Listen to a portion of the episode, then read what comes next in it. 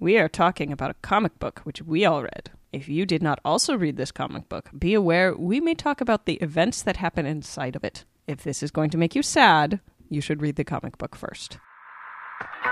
That's like playing pretend with five year olds. Oh, that Spider Man, he was just a clone. Did I just have a stroke?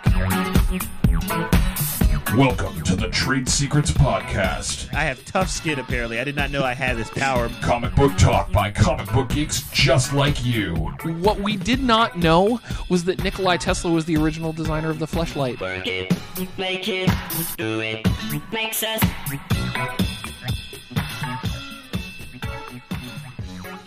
Welcome, everybody, to episode 100 of the Trade Secrets Podcast. This is our final episode, the episode that is ending it all. We are, it is not only the final episode of the Trade Secrets Podcast, it is the final episode, at least for the time being, of geekerific.com, period. Uh, so it's, uh, we're actually, uh, I don't really know what's going to become of the website after this. Uh, so there isn't really a plan for that. Space Jam 2.0. There Yes. we go. Yeah. Everyone has been to the Space Jam website, yes? Yeah. Yes. Yes. So good. Um, so we have the entire crew here with me today. Ann Bean is with me. Hello. Joel Simon is with me. Sup? Andy Padell is with me. God damn it, I was going to get in one more sup before Joel. All the way from Germany again. Eddie Isaac joins us. Ah, guten Tag. And I am Luke Matthews. I have been here from the start. I'm here at the end. And uh, today we've got a lot of things to talk about. We're going to start with some uh, some news and some listener emails, and then we're going to move on and talk about our long read of Preacher. We read the entire run of Preacher from issue one to issue sixty six. We didn't necessarily include the side stories um, and the one shots, but we're going to talk about the main storyline. We're going to talk a little bit about the upcoming TV show, uh, and then at the end of the show, we'll talk a little bit about our uh, reminiscences of of the Trade Secrets podcast over the years and uh, things that. Uh, we we liked and hated again about the show for uh, the last what, we've been four and a half years, a little over four and a half years we've been doing this show. It started at the beginning like so much longer. it's it started at the beginning of 2011, uh, in January of 2011. So uh, that's where we that's where we or no, it was it wasn't January. It was March because it was Emerald City Comic Con of 2011 was our episode zero. Aw. Um, in the flash forward episode that we did, I was, Yeah. was flashing forward to being in grad school. Well, oh, trust me, we'll, we'll go to the flash forward episode in the best moments of the show. Best, really? Oh yeah, Okay, the f- the flash forward episode of like You what used- the fuck were we That thinking? was- that you was used fun, to have hair, and I was just cackling madly while you were editing that. Um, so Eddie's back with us. How are you? Uh, like it's only been like two or three months since we talked to you last, Eddie. But how's uh how's Germany treating you still? Oh, I mean, it's it's it's great. I'm, uh, you know, I keep. Uh, I went to uh, Dresden a few weeks ago, Wow. Okay. and that was awesome. Um, it's uh, one of the few big cities that was actually part of the former Soviet Union, Right. and uh, you can still see the remnants of uh, the remnants of communist architecture among the city. You know, everything looks the fucking same. Yeah. So. Yeah, it's like if real. Did it get seriously, it's like a rebuilt? really bad dream. Uh, like you're stuck in a fucking uh, in a mirror house at a carnival. Oh wow. That's. I mean, that sounds really interesting. Going to cities like that to me, like to, to see that kind, to have the freedom to wander around a city like that and see, you know, what it, you know, where it came from. Oh no, it was it was awesome. Like I like I was saying before, I've already been to Prague, and Prague reeks of it. Like you can tell that it was obviously former Soviet Union. Mm-hmm. Um, but uh, to me, it is it is uh, like a I think like a historical. Uh, I guess you could say like a historical monument or something that everybody that everybody won't get a chance to see. You never know Yeah. how much longer it'll be there. Mm. And um, I also got to see the like the world's largest green diamond. I mean, this thing was huge. It was like the size of a, like a, uh, uh, like half a like half a football. It was ridiculous. Wow. Dang. Yeah. Green diamond. Also, a green. Yeah. So Hmm. it's uh it's a place. There's a place in Dresden called the Green Vault, uh-huh. and uh, it's got a lot of historical stuff from from Germany, and it's uh one of the last uh one of the last big uh, monarchs of Germ- Germany.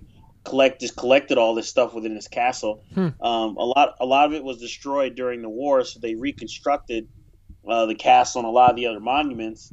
But then they also have this green vault, and they tried to reconstruct it to uh, to historical accuracy uh, to let you see his collection. what he had acquired over the times and what he had been given as gifts. Hmm. So, uh, oh, it was it was phenomenal. Some of the stuff. I mean, they had some of the parts of the floor. You know, they you know that I said uh, this is the this is the actual floor from the castle, and we're talking like 1687. And I'm Yeah. like, I'm standing where someone from 1687 Right. stood.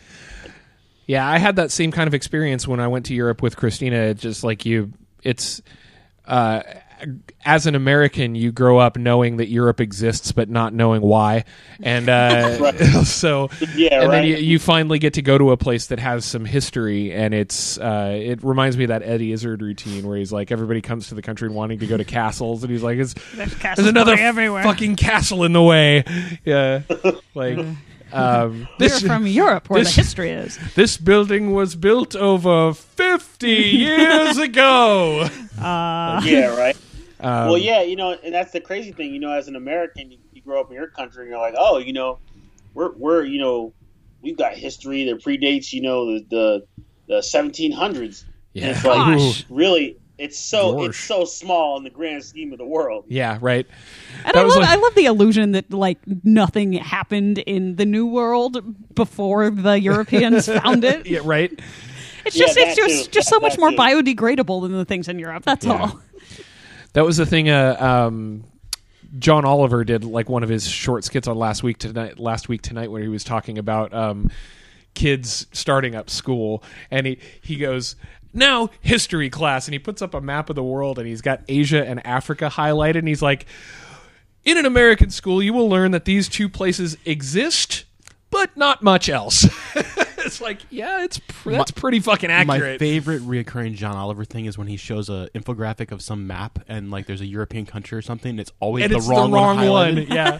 I've been pretty good about getting him right, but I will be the first to admit I didn't realize when he had the Baltic Sea highlighted that it wasn't a country. yeah.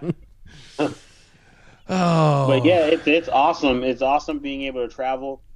Hopefully, uh, I'm gonna have a, I'm gonna have a lull in work in the next coming months. So I'm gonna try to get out a little bit more and get Yeah. to some video game get to some video game tournaments.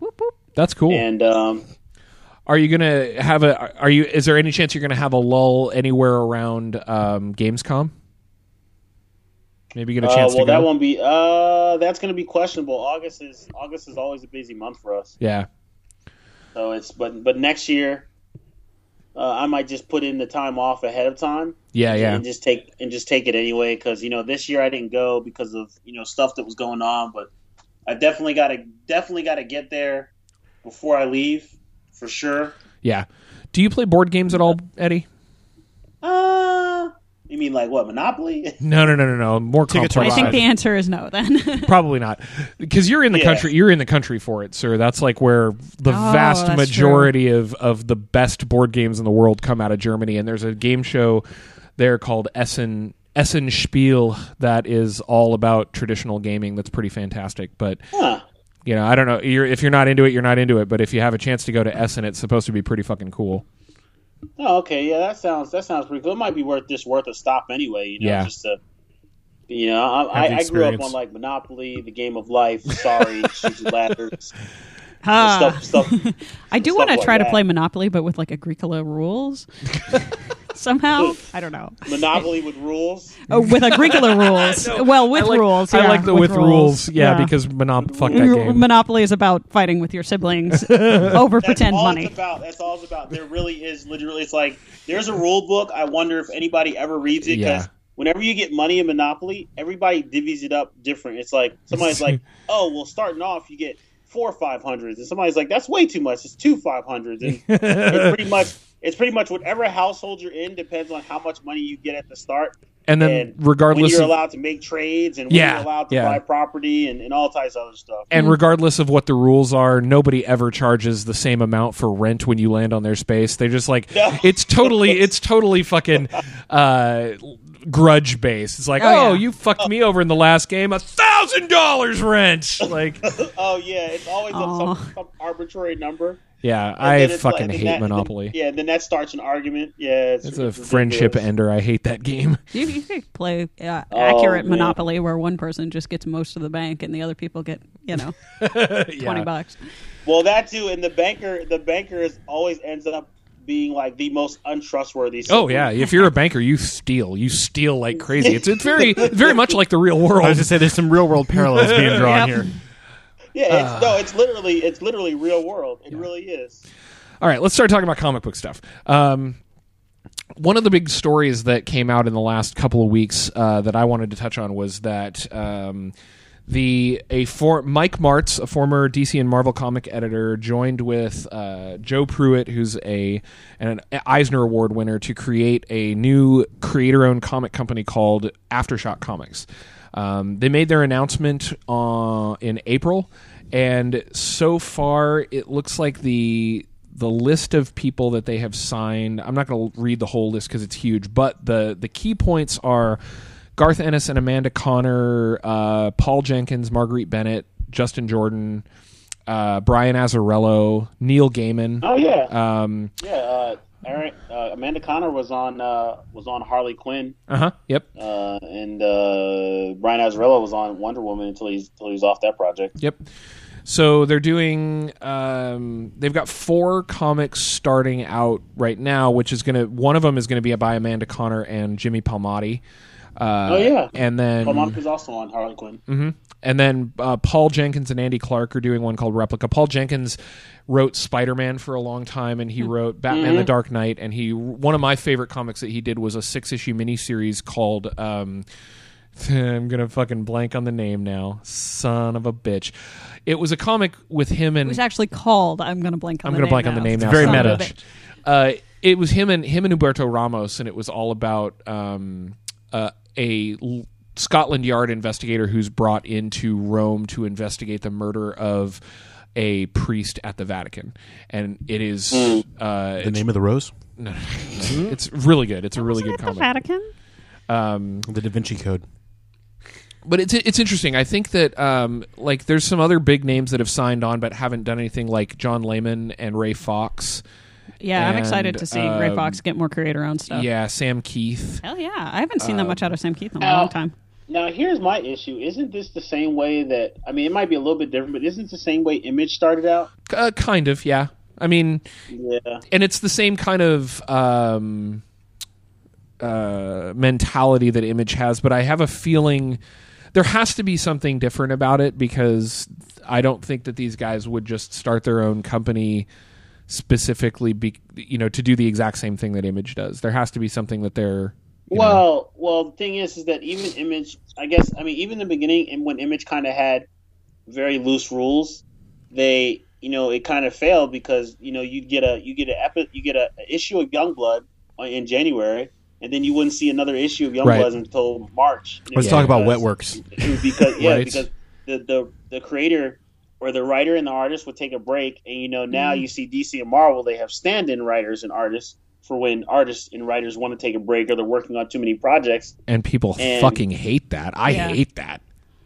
Uh, well, no, some in some instances it's bad. Like when we, when we reviewed Wonder Woman a while back, and Cliff Chiang, Cliff Chiang and Tony Atkins Yeah, Tony uh, Akins were is. stand- and yeah, and, and Tony Atkins' art was just freaking horrible uh, on a stand-in. Yeah. You know, it just didn't fit. Well, it's the same. And That's the same Go way. I feel about the stand uh, about um, the guy who does the stand-in art for Hawkeye. Like I like I like David Oh, Aja yeah. a lot, but I don't like um, I don't even remember his name. But I because I'm for listeners out there, uh, I'm working on three hours of sleep and I can't remember names to save my life today. So I'm not going to remember artists and writers' names. But the guy who does the the guy who does this Bri- Brian Polito. Oh, hey, Got yeah, it. he also did She Hulk, and you didn't like him. I there didn't either. like him there either. Um, and it's it's weird because you, you you look at uh, the different models that different companies have had like image like you said their rules used to be real loose so they would have w- huge gaps and stuff that's what happened with fucking you know battle chasers just fell apart There's a Battle Chasers video game yeah coming out. um there's Kickstarter. Fuck you. um Oh, Kickstarter games. and bad. and so they had this weird thing where you know you'd have these really fucking great creative teams, but then absolutely no schedule main maintenance at all. That will kill a book. And then um, you have which which happens occasionally now. Like Pretty Deadly is a good example of one that they did their first five issues and it's been on hiatus for seven months, something I, like that. I Yeah. feel like A. Kelly Sue has way too much going on, Yeah. but she was also much smarter with Bitch Planet because she has every she has two issues of main story and then one issue of it's a backstory sort of origin story for one of the characters, um, and it has a, always has a different rotating artist. Yeah. So she is writing the whole thing, but at least like Valentine De Landro is able to keep current with the book Yeah. because he's only doing two out of three. Well, that's kind of they did a similar thing with the Sixth Gun, where they would have a story arc that was about five or six issues, and then they would have a, a character origin that was done by a different artist, and then you know they of course have mini series that are also done by different artists and have different storylines in them. But um, so there, you know, there's the other model where you know you, which in my opinion is the right way to do things. Yeah. Like if you have a reason for a guest artist to come onto a book that either the story like the storyline is from a different point of view or it's for, or it's an origin or it's a an outside the main storyline it makes a lot more sense and it's easier for readers to reconcile right uh, i think marvel and occasionally DC, I think what they do is is the wrong way to handle it, which is DC to doing something the wrong way? which Oh, is wow. to just literally have two or three artists. And and the thing that pisses me off about the way Marvel does it is that they will sell a book prior to its release based on its creative team. And then that creative team will only be solid for 3 to 6 issues. issues Oh, and then exactly. and and that pisses me off because like if I'm going to commit to individual issues over a long period of time based on the creative team that you sold me as advertised in that book and then all of a sudden 3 issues in I don't get the same artist or the writer changes or something Paul Pope Um, slash Batman. I'm looking at you. yeah I mean that's that Uh, Rick Remender, Rick Remender, Captain America. John, uh, That was like Yeah, a year though, uh, right? Yeah rem- Junior was in that book, and then all of a sudden he dropped off. The worst one is Cassaday on uh, Astonishing X Men. Was it mm. astonishing? It wasn't astonishing. It was all new X Men. Mm. Was it all new X Men? It wasn't. was a- all new. Yeah. Yeah, it's when Cassaday. Ca- The er, X-Men. No, no, no. It was the one. It was Uncanny Avengers. That's the one I'm trying to remember because that was. Um, This this conversation Half- is exactly why I don't That- follow Marvel That's right. That was uh, half Avengers, half X Men. Exactly. Result of Avengers versus X Men. and Cassaday was on it for I think four issues. Like, and he was Yeah. se- he was one of the selling points of of that comic. He lasted like three or four issues and then he bailed.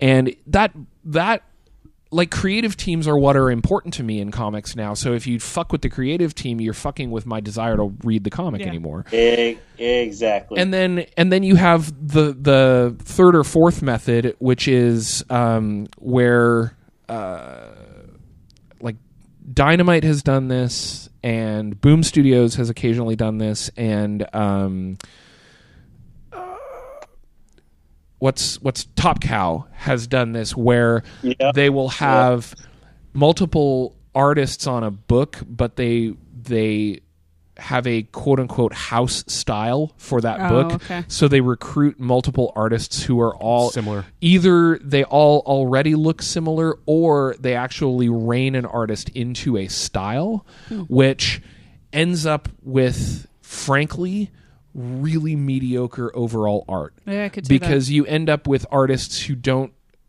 who aren't really developing their own style. They're just copying, kind of like you know Brett Booth back in the uh, back in the Image days when he was just a Liefeld clone. Yeah. You know, and was it Liefeld? No, Brett Booth was the Jim Lee clone. There was the, the guy who did Brigade, whoever the fuck he was, was literally just a, a live. It looked like a fifteen year old high school freshman copying Liefeld's art. Um, and the that's one of the reasons why I like creator owned books is because at the very least the creator is is in control of what happens in those scenarios, Yeah. right? And I can, you know, there are some creators I can trust and some creators that I can't. And like Brian Brian Hurtt and Cullen Bunn have have earned my trust with the Sixth Gun and they've done it right. And it's now 3 issues from ending and it's always been Brian Hurtt and when it hasn't been Brian Hurtt, it hasn't been the main storyline. Um, Uh, so I don't know. It's uh, I'm I'm interested to see w- how Aftershock differentiates themselves from somebody like Yeah. Image. Um, because even even like Boom Studios and IDW have started their have have done a lot of creator owned stuff. In addition, the difference is that um, they specifically also do a lot of licensed properties. I in mean, addition, the same is true of Dark Horse. yeah, exactly. Um, so uh, I'm excited tentatively because of some of the the talent that they've got. Great lineup. Um, I'm not. It's funny. The the guy that they use as kind of their headliner uh, is Garth Ennis, and he's the guy I'm the least excited about. And we'll talk about why because we're talking about Preacher today. Um, but what I'm just. I want to talk more about Preacher. and- Captain Crossed over there? Like I have tastes. They're specific. They're not for everyone. I'm honest about that. and fuck you if you have a problem with it. So, I think we're. Um, So- No, no, I think So my question is, how are they going to distribute these comics? Is it going to be digital only? Is it no, it sounds like it's a full on comic. You know company who's as doing digital only? Michael Bay. Yeah? Motherfucking money. Michael fucking Bay has gotten a bunch of film writers to try to write comics to do digital comics that incorporate like So Michael Bay has gotten a bunch of film writers to publish their storyboards. yes is what you're saying. yes but they're going to be storyboards that have like animation and shit or something i don't know like i think it's like marvel ar style like I've seen drawings of taking explosions digital before. comics to the next level which means making them shitty and making them a shittier version of animation i This book is I'm not called Boom, hopeful. and it's just 32 pages of full color explosions. Maybe I will walking away submit the from them. script to Herpaderp, the movie, to Michael Bay's. In a world gone mad. explosions and more explosions. Starring. Herpaderp, herpaderp. Um, okay, so I, I want to move on to some some listener uh, interactions. Interaction. Uh, so one of our longest term listeners is uh, we we knew him originally as Scanner Fifty One. Uh, his name's Jesus. He has been with us pretty much from the beginning, and probably one of our most interactive listeners uh, that we've had over the years. Um, and we've got a few different emails, and and Jesus, I'm just gonna let you know, you sent four emails in the last week, and I'm not gonna read all of them. Uh, But we appreciate the we interactivity appreciate it, but like, come on, man. and the selection. Um, uh, I'm going to read bits and pieces of a few of them. Uh, he has some comments and some questions, and uh, this one I'm going to cut out the middle and read the beginning and the end because uh, he says, Hey guys, I just want to say thanks for the great podcast. I'm going to miss it. I remember just barreling through all of the after the fact and trade secrets episodes, and it was fun. You guys are great, and maybe one day I'll get up to ECC to meet ECCC to meet everybody. Great show. It will be missed. Um, the reason that I cut out the middle of that email, Jesus, is because you talk about um, whether or not Superman should have killed Zod or not, and we have talked about that so much on this show A that, lot, uh, a lot. that I think I think if you really want to know, you can go back and listen to our opinions on that. And you've probably heard them already. You're the guy that's listened to every episode anyway. Um, he uh, his his second one is is kind of the the generalized question that I, I would put out there for all of us, which is, um, he says, you guys asked what our favorite episodes were. And he says, I don't remember all of them, but two stick out. First is Pretty Deadly. Out of all the books you guys covered, this one I tried out, but it wasn't for me, unfortunately. The second is that piece of shit book I suggested, All Star Batman and Robin. I am again sorry for this. I just thought that if I read it again, maybe it would be better. It wasn't. I'm sorry, guys. This has been a great podcast, even though I don't agree with how, how you guys feel about DC. I, Except for Eddie. And he says, "I'm willing to look the other way." Uh, uh, he and he asks what our least favorite episode was, and I thought about that and today, and I'm I am gonna, for me, I'm gonna I'm gonna say our Green River Killer episode because it it wasn't the worst book we read It was just boring. but it was it was a it was fucking boring and it made for frankly kind of a boring episode it was just kind of there wasn't a hell of a lot of discussion to be had no one had a really strong opinion on the book. Like it was just like it's not good. Why is it not good? It's I just think not good. It, it wasn't sure what kind of a story it wanted to be, and we weren't quite sure what we wanted to say about that. yeah let's Yeah, start with so, it. so it's a, oh go go ahead, Eddie. oh i was gonna say eddie what what what was your least favorite episode I'm gonna say uh, Catwoman. I think Catwoman was just a Good man. yeah, Catwoman It Catwoman. was just bad. It was, you know, I really had high hopes for the book, and and it just it just didn't wow Negatory really in any way. It was uh, it was like supposed to be part of the DC continuity, but certain things were going on in the book that didn't seem like continuity. And then uh, some of the artwork was uh, what would you call phys- uh, defied physics? yeah, in- in yeah. ways that Catwoman's ass was probably con- con- continuous. wow. Just, Just wow. like continuous, like continuous I mean- physics. Yeah, this is like physics just totally missed the whole time. if anyone And, uh, isn't sure what object- objectification is, they can look at the first page of that book. It's a great Like example. The cover. Well, no, the first page because it has like little snippets of thought and it has all the different panels Oh, where yeah. you never see your face and yeah. So like And the I Vicky remember has a it was Vale. Like I think that book Apparently. was uh, Judd Judd Winick, Yeah, Yeah. which is fucking disappointing because I love Adventures of Barry Ween. and and you know, but we we talked about it was just like the fact that he he was writing. He was trying to write a female character from a man's perspective, and it was just turning out Really very horrible. obvious. Yeah, and it, it was it was it was just bad. I really I really thought that book would really uh would would really do great things for Catwoman, but but it didn't. And uh, I, I I think what made it even worse was that was the same day we had to do the Echo the Dolphin episode. oh, after the fact, you're right. Holy Yeah. shit. Yeah. And so it was like we did Echo Oh. the Dolphin, which was horrible, Horrible. and then Oh, into Catwoman, and it was just like okay. man, That was a really bad got down to it. day. So Oh. we're, we're gonna let everyone know some inside baseball. As after the fact was wrap uh, like wrapping up, and Trade Secrets was you know sort of starting off. There were some double ups in there Mm-hmm. Yeah. that happened, which was a real bad call on all of our parts. Yeah, it was really like it was. That was actually probably, and I, we can. I'm going to go ahead and go into this since we're you know we can kind of pepper in reminiscences throughout the show. That was like I have never seen our podcast crews just so demoralized by doing the podcasts as the days where we had to do multiple episodes of like after the fact and trade secrets at the same time. It was rough. It was really hard, and it was like there were. I remember uh, at one point we were trying to do like an after the fact episode, and then a short or two shorts in the same day, and then there was one where we were trying to like there. wa- I remember there being a day when we recorded like an after the fact and a short and a trade secrets and all of us wanted to shoot ourselves in the face because it was literally it was like six hours or seven hours of recording and it was just it was bad. oh I mean, like th- th- that's when drinking on the show started and was then called off. It's like we can't do this anymore. We Yeah. got way too drunk. yeah that this after will the, ruin the, the our after adult the fact lives. Luke, Luke's apology at the the intro. apologetic after the fact episode because wow um what about you I, joel I Like, love that clip. Uh, what's your least favorite my least favorite would probably have to be the tooth.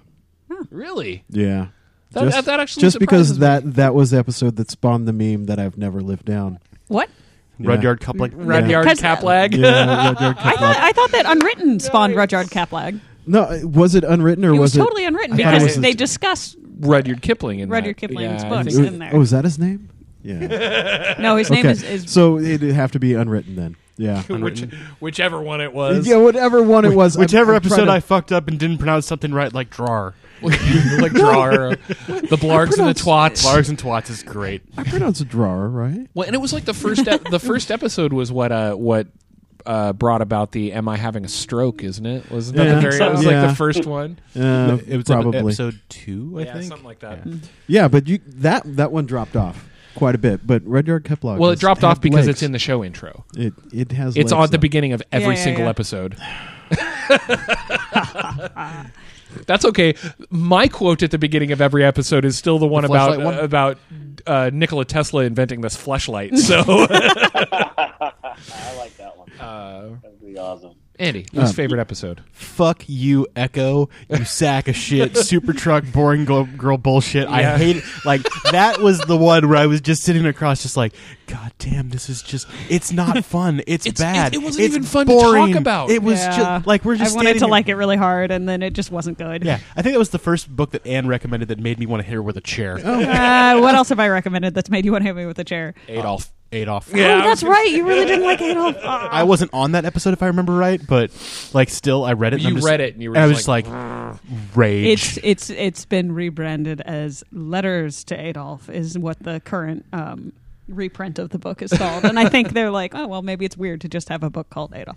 I still maintain that it's a damn good book. ah, you are full go. of shit. Uh, well, I, I didn't rem- like Casanova, so hmm. I remember Super Chuck and Boring Girl being like we couldn't find things to talk about. Yep. So we're just like we're like there were pauses where it's just like we're sitting here. It's like, well, this is all getting edited out. Does Yeah. anyone have anything to say? Yeah. No. Okay. No, all right. Well, man, God, that- can we damn it, find that- something to talk that about, bike- please? That biker gang is real boring. Uh, What else is boring about this book? oh oh God. God, everything. Yeah, that um and that's that's a shame from a guy like Terry Moore who I- He does like, other you know, really yeah. good work. Yeah. Strangers in Paradise, fantastic. Ooh, what was what was the book we did with the the character? I think I want to say it was Alan Moore, and it was.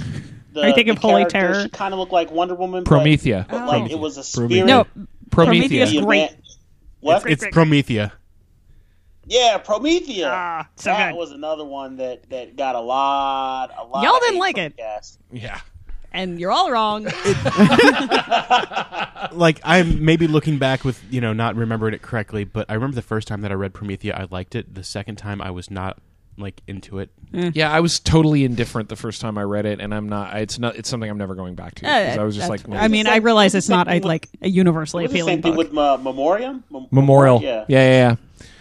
Yeah, Memorial was one that w- should have been good. It was one that we were all looking at, going, "Wow, this looks this looks like it- it's got a fantastic idea," and then the execution was just not interesting in any way. And it wasn't it wasn't like it was actively bad like Holy Terror or um, Catwoman. It was just it was just the execution was bland and hmm. boring and so it was like it's really hard to talk about a book that can't even figure out what it wants to do That's much know? like Green River Killer. yeah right? yeah yeah Yeah.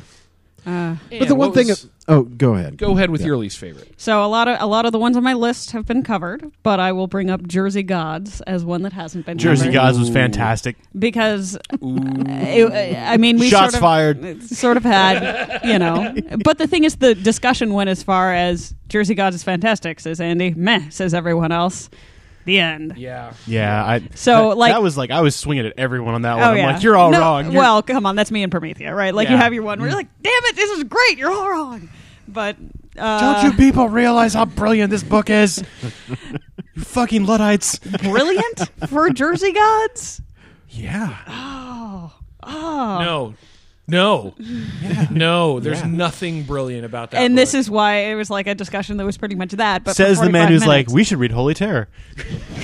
knowing full well that it was going to be awful. Yeah. I knew I knew in advance how awful that book was going to be and I and s- to the point where I got us free copies to read so that no one would have to pay for it.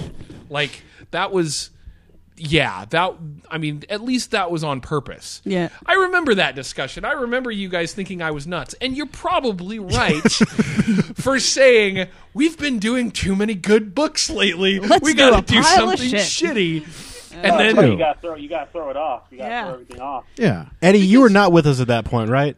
That was right before you No, joined. I, I can't remember the first book.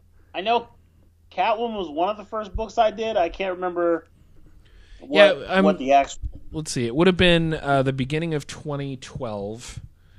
So I'm I'm trying I'm just trying to look here to see like where we were cuz Emerald City Comic Con 2012 was right around episode 25. We had just done Fear Agent, so um, That was a good book. the episode after that was Level Up, and then Kick Ass, and then Footprints. Did you were you on any of those? I didn't do any of those. Okay, because I know it was a little while after the con that you were finally able to join us. Footprints was the Bigfoot Loch Ness monster. Yeah, yeah, yeah. Uh-huh.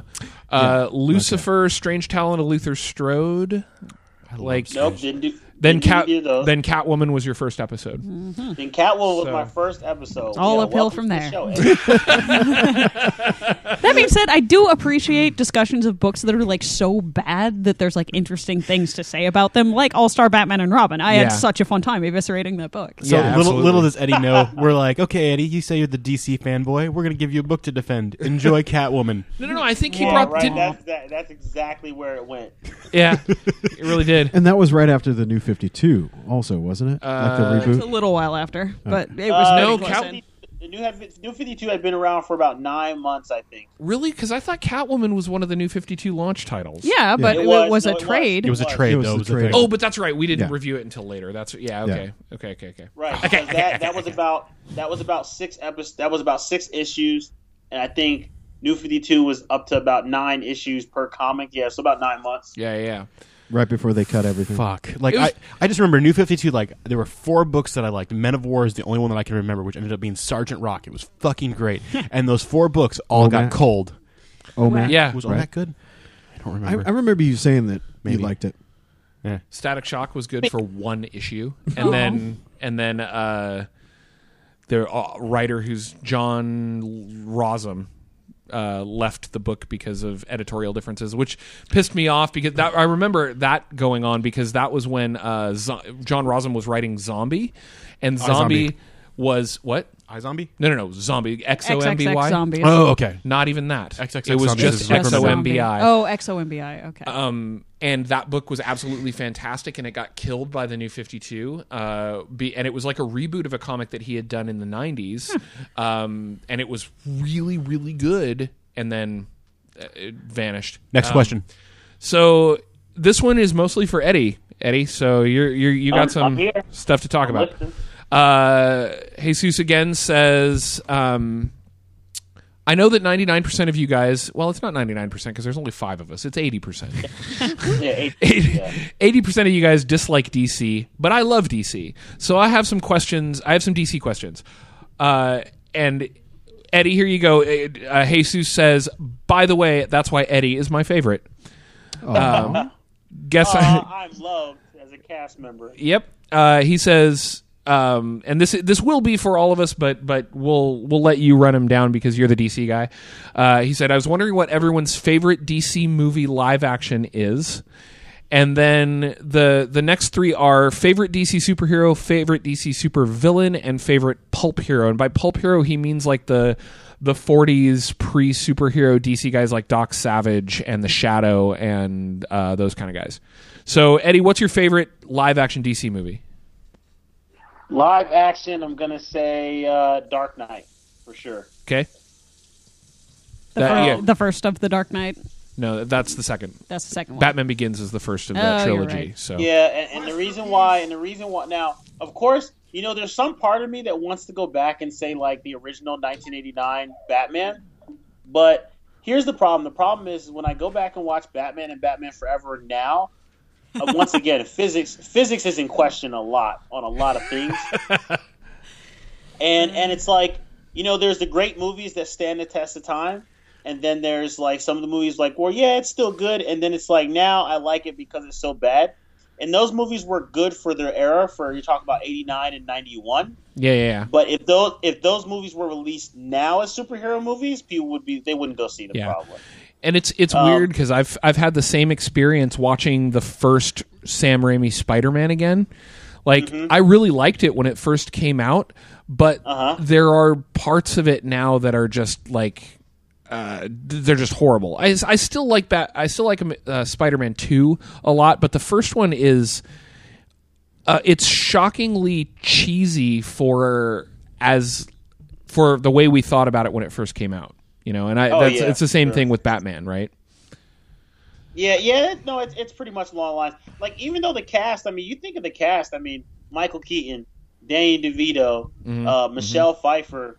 Um, there's a couple others in there. I mean, Billy the cast Williams. is good. The cast is it's a very well cast movie. Even the first one with Michael Keaton and Jack Nicholson. Yep. But uh, I think I think those movies were ahead of their time in '89 and '91 Yeah. But but it's like what would it do what would it do now like you know with the advances in movie technology and cinematics and uh, you know the incorporation of actual uh, modern modern storybook telling and stuff like that Yeah, I feel could- like- it's it's ama- it's amazing just how far story storytelling has advanced in 20 years. Uh, It- it's let alone interesting 30 or 40 years. to like kind of track Batman. Um, because uh, when I think of like Batman film, I do think that the the 80s 90s movies were like a, a step in a believe it or not more serious direction than like the Adam West show.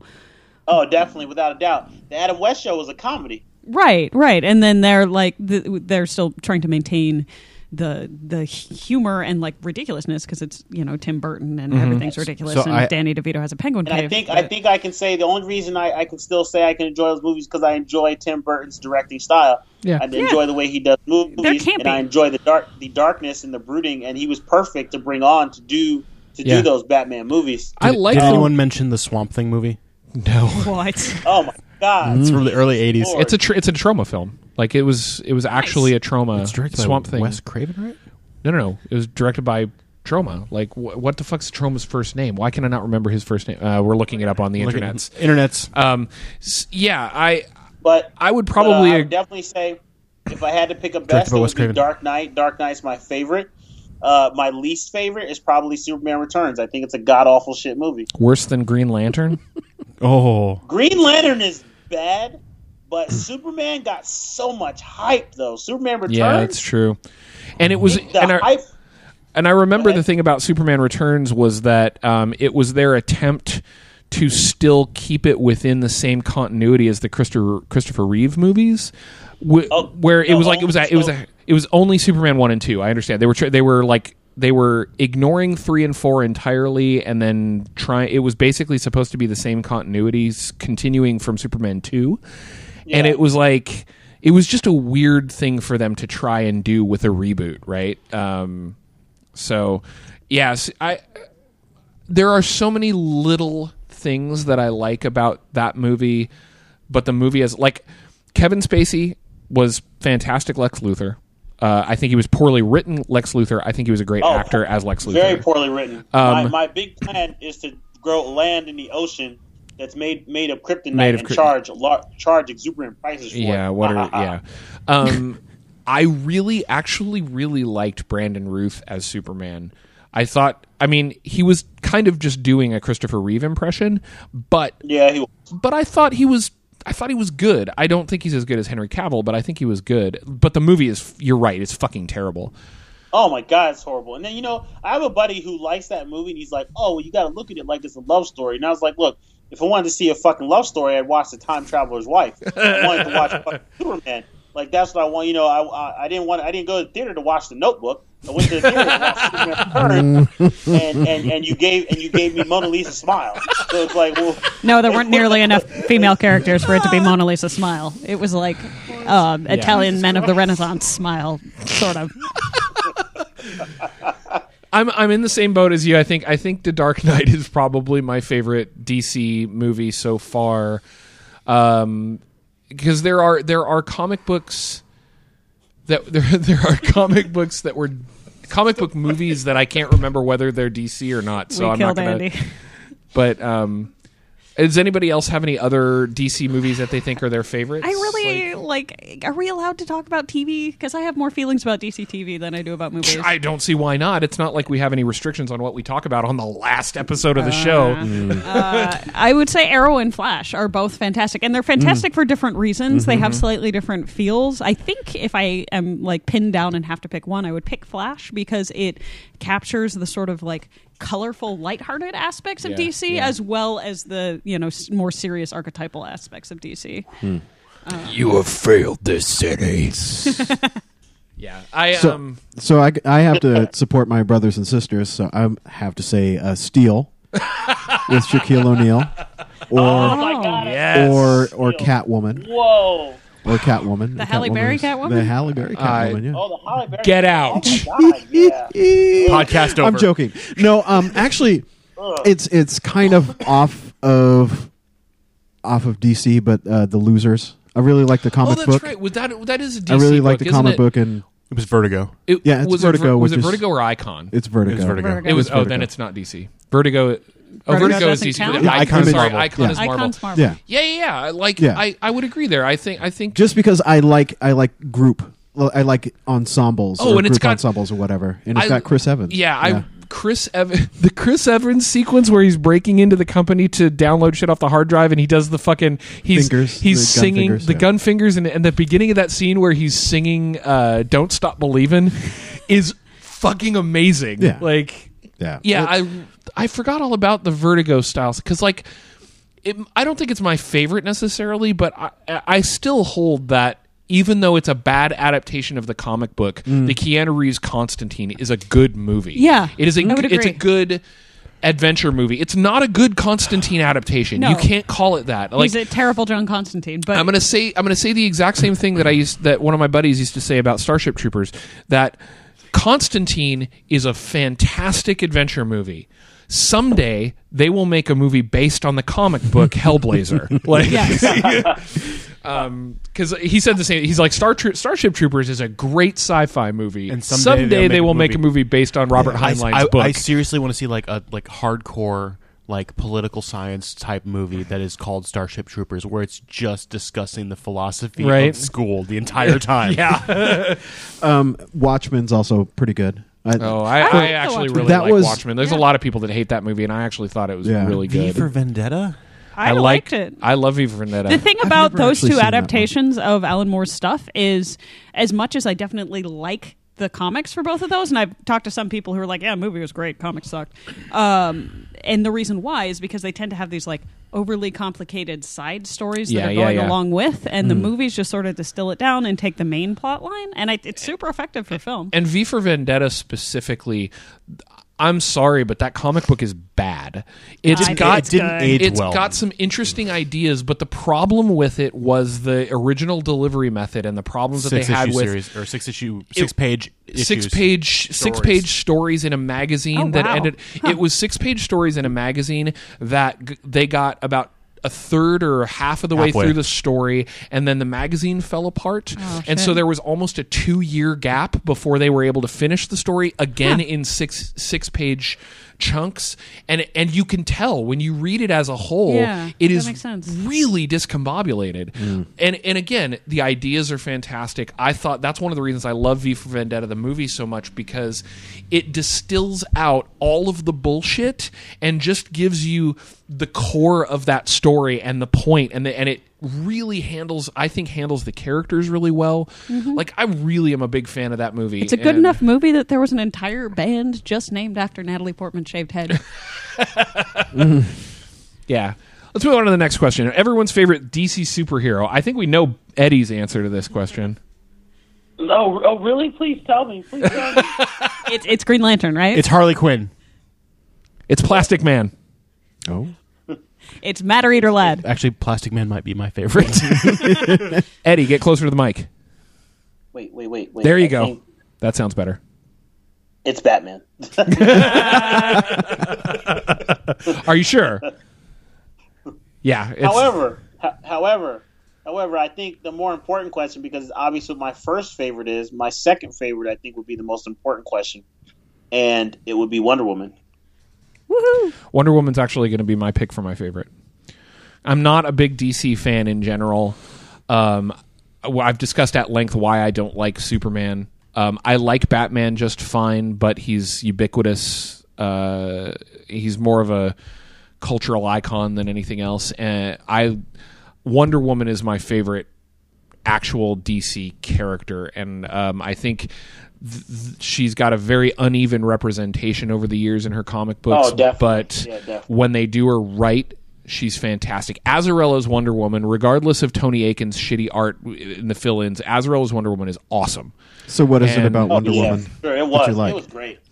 I, I like the fact that sh- I like the fact that her motivations aren't always just gotta save the world or gotta save my city or gotta save Themyscira or gotta save blah blah blah blah blah. She's very much yeah her, for the for the yeah, whatever fuck pronunciation. Uh, whatever you know. Yes, she does have this kind of like um I she's she's a good-hearted character, but there's this kind of interesting xenophobia in her that I really like, where she's like the Amazons uh, the rest of the world can go screw, um, and I don't really give a fuck about keeping everyone else safe. I'm just, you know, the Amazons are are all important, you know, and that's the I like that part of her character that it's it's an it's kind of an interesting dichotomy between um like being a good person but also just not giving a fuck about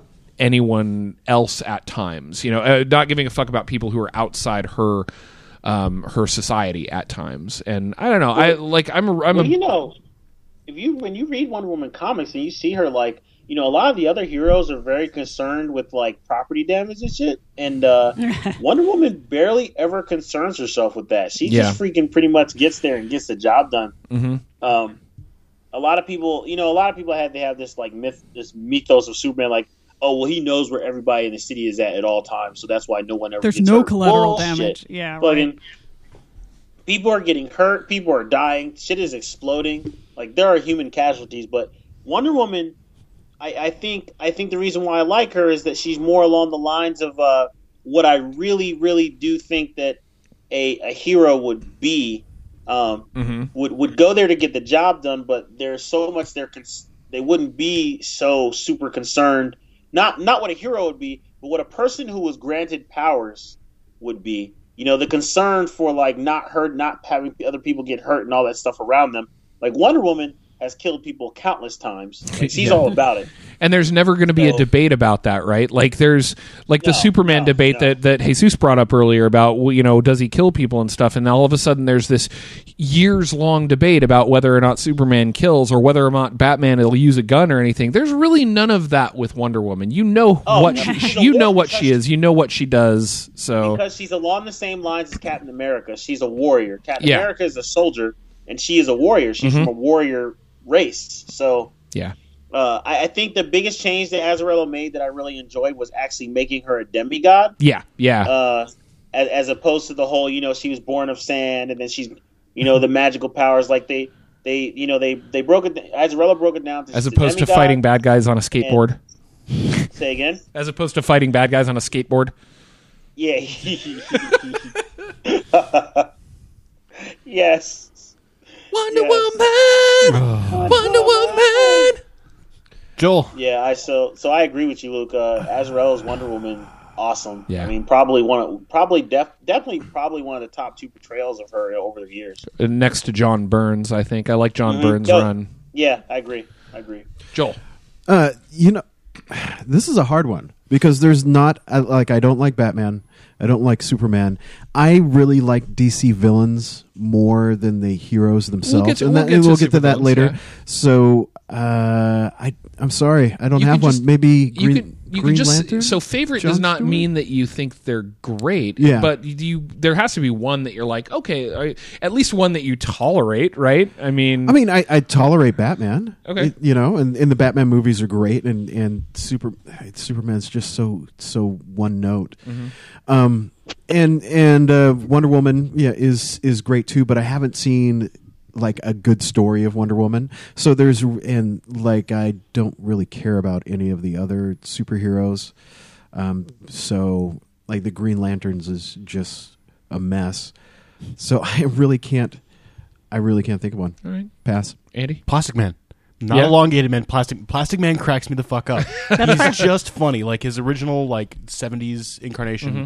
where he's just goofy and wacky, is so different than like the tone of every other DC hero. I remember watching And cartoons of outfit, too, Plastic yeah. Man when I was a Yeah, kid. Cast Yeah, He, it's not like he has you know these like ramifications of I have to save the world. He's like I'm going to turn myself into a giant pair of sunglasses Yeah. because fuck you. yeah. In that outfit. And uh. So if I have to pick like mainstream definite heroes that could be in the Justice League, I would go for Wonder Woman for similar reasons. Sure, I think she has balance to the Force in ways that neither Batman nor Superman do. Force. Yes, uh, but if I'm allowed to. You know, pick a little bit outside of the mainstream. Doom Patrol, hands down. Um, Okay. Yeah, yeah. The That was Vertigo, though, characters, right? n- uh, yes. Yeah, Although that's- that's why- originally, originally it wasn't. I was going to originally say, it was I think it's mainstream. It has crossed over the the the blood brain barrier Yeah. between DC and Vertigo. yeah, kind of like Constantine did. very much so. And specifically within that team, I think Robot Man is as a slash whatever his actual name is is a fascinating character because you know there's some good like probing of what does it mean to be human, and I'm also of course a huge fan of uh, Rebis, who is the like combination of two humans, Yeah, yeah, yeah. and doesn't like is sort of omnigendered and floats around and has badass powers. So, but All right, Eddie. Favorite supervillain? Uh, Darkseid, and I'm gonna say Darkseid because every time he meets Superman, he kicks his ass. like, you know, a lot of Time Superman bullets. fans want to say, "Oh, well, you know, no." Darkseid, I've watched and read a lot of stories where Superman encounters Darkseid, and Darkseid, it's always a, a like, uh, it's always a like a boom tube. Like he he activates a boom tube, kicks Darkseid back through the boom tube, or Darkseid kind of gets bored and goes to do something else, or, or Batman distracts Darkseid. Like one on one, Darkseid always gets the best of Superman. It's like I mean, it's got to be like a 70-30 split here. Yeah. Darkseid's a good one. What about you, Joel? You said you like Uh, the villains more than the heroes, Yeah, so which one's your uh, favorite? Lex Luthor. Yeah? Yeah, because his Ah, his yes. super his superpower is that he's just He's evil. Elon Musk. Yeah, evil. no, he really is. He really, No, just really Elon is Elon Musk. Musk. But the thing is, but the thing is also is that there have been times where he's become president. Yeah, you yeah. know, where he's not the villain and he still you know is relevant Mm-hmm. when he's when he's not a villain. But um, yeah, Lex Luthor. He's the guy that just beats people with his wits, like, it, and he beats Superman all the time with Mm-hmm. just his brain. I like it. Andy, favorite supervillain? DC. Brain. Not the movie version. Yeah, actually, yeah. the super smart version. That's just like, yeah, I- I'm mm. big and strong. What's your point? I'm also a fucking genius. Yeah. Mm. nice. Anne? I'm gonna throw one in for Poison Ivy. I mean, I feel like she's just the lesbian eco terrorist that is is is waiting to be written as such. So But true. That's so Hey, true. hey, guys, uh, does anyone know if Deathstroke is a, considered a vigilante or a villain at this point? I would say I'd say he crosses the line, but I'd say villain is it's fair to think of him as a villain. he- he's he's also an anti-hero, and the reason why is because he's a mercenary. He's the highest bidder. So yeah, Okay. yeah. I would actually flip my vote to Deathstroke then. Deathstroke. Okay, my vote is going to be for. My vote's a, my vote's for a weird one, and it's partially nostalgia based because like all of these villains are fine. They're they're I, I like all of them, and and like Is you the like no no no like like you said Joel like DC is way better at villains than they are at heroes. Mm. So their villains are actually really cool and it's sometimes cheesy but better. But to be entirely honest, because of nostalgia from watching cartoons when I was a kid, my favorite villain in the DC universe is Mxyzptlk. Yeah, I was going to say Like, that too. Mitchell Plick is fucking awesome. I was really Love hoping. Mxyzptlk. I really, I was really hoping you'd just say a Marvel villain. Oh, Mr. Mitchell, Mitchell Uh, Plick. yeah, I mean, it's just he was he was the best parts. Wow, he was the best parts of the of the cartoons, like the Super Friends and stuff when I was a kid, right? And he'd show up and like just he was like this prankster. He was fucking. He was Loki, Yeah. and Mm. he's he's fun and he's weird and he's stupid and he's fucking fantastic. And his name is hard to pronounce. yeah. Uh, saying it backwards. last one is is not necessarily DC specific, but it's what's your favorite pulp hero? So back in the like the 40s and 50s pulp heroes. So Eddie, do you have one? Yes, it's well, I guess forties, uh, forties and fifties. You know, I, I was thinking about this show.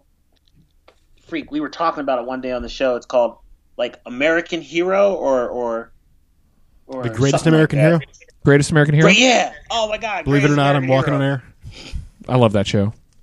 Yes, yes, but that's not forties and fifties, really. No, that's 80s. It's That's it's 80s. it's it does have a it does have its roots in those old pulp superheroes though, right? Like the the serial style like Think like The Shadow, Fox style. Yeah, Kamandi. Yeah. Yeah, Kamandi, Yep. the Shadow, those kinds of characters. Do you have Uh, any any like that, Eddie? Hellrider, uh, Six Gun Gorilla. I mean, I know what Mm. Go ahead. No, no. I mean, more, more so. I mean, for me, it's it's really about, I guess, what they call. I'm really more of a modernist Yeah. uh, when it comes when it comes to that type of stuff. I mean, I, I like the because the 40s and 50s, especially. I mean, the 40s gave us Captain America, but the fifties they a lot of the they took a lot of the darkness out of the comics. Mm-hmm, Uh, I guess they the like a lot of realism, and I know why they did that because after the war they wanted to lighten the you know lighten the soci- the view of society a little bit. Sure, sure. But um, I would say uh, let's see, let's see. Uh, come back to me. Let me think. Okay. I think I I, I want to go with mine, and I and I'm not sure it's if it's because I like the original versions or the way it's be, or the way he's been updated, but mine is the Rocketeer. Oh, Uh, nice. Like Rocket, I think he actually started like if you look at the original versions of the Rocketeer, it was like I think his original name was Bullet Man, and then he was Rocket Man, and then he became the Rocket. Yeah, and then he became the Rocketeer. But like the Rocketeer, the the 89 or 90 was it 89 i think when the rocketeer came out 89. Like Yeah. 89 or 90 the rocketeer movie from then is still fucking fantastic. Like i love that movie. It's such a great like modernized take on an old 30s or 40s serial. Um, and some of the com- the rocketeer comics that have been coming out in the last five or six years are really really good. They're so the stories are great and they're they've got some really great talent on them but um, yeah if i'm gonna pick one because like it, it was a it's a toss up between like the Rocketeer and Alan Quartermain, but but the Rocketeer is like way less way less colonial racist than Alan Quartermain. So I'm like, You win. the less racist the world. Uh, and Uh, I got two. Uh, one is the very first female comic book hero, Ma Tornado, Ma Tornado, who is Nice. from the 40s. She's a mother of two kids. Uh, she she it's ah, she might even be 30s actually. Because she her costume is a red cape, which looks like it's pretty much a tablecloth, and a, I think it's actually literally a pot with eye holes cut out. But the thing is, she's like a super like punchy, like beat people up type of hero, and and her kids come with her. They're like the tornado kids. It's it's yep. that, that's Uh, awesome, there actually. has not been a a mother character like that in comics for a very very long time. Also, I would be remiss in in my duties if I did not mention Lady Satan, who is a fantastic, fantastic character. And it's, her backstory is a little bit all over the place. Uh, she's from 1941.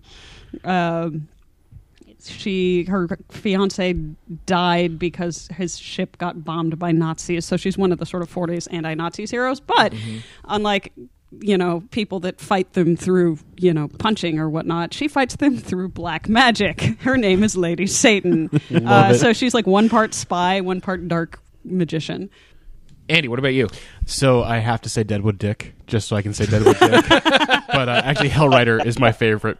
So he went to Harvard, then he joined the army. He gets shot in the head, and they can't remove the bullet, right? So he's like, "Yeah, do tests on me."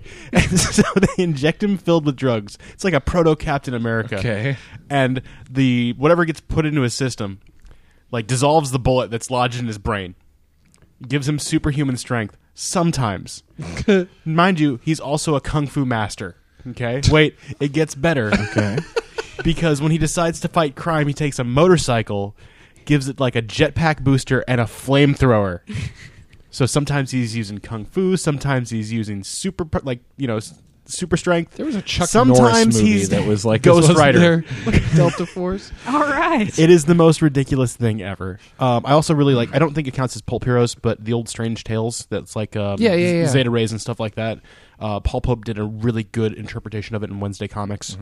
Yeah, I mean it's not specific heroes, but those kinds of comics are definitely like they're they're super interesting. Yeah, like uh, Planet or yeah, Planetary does a, a really good job of sort Oh, of yeah. covering that era of heroes, and they get referenced a lot in sort of subtle ways by Garth Ennis. Yeah.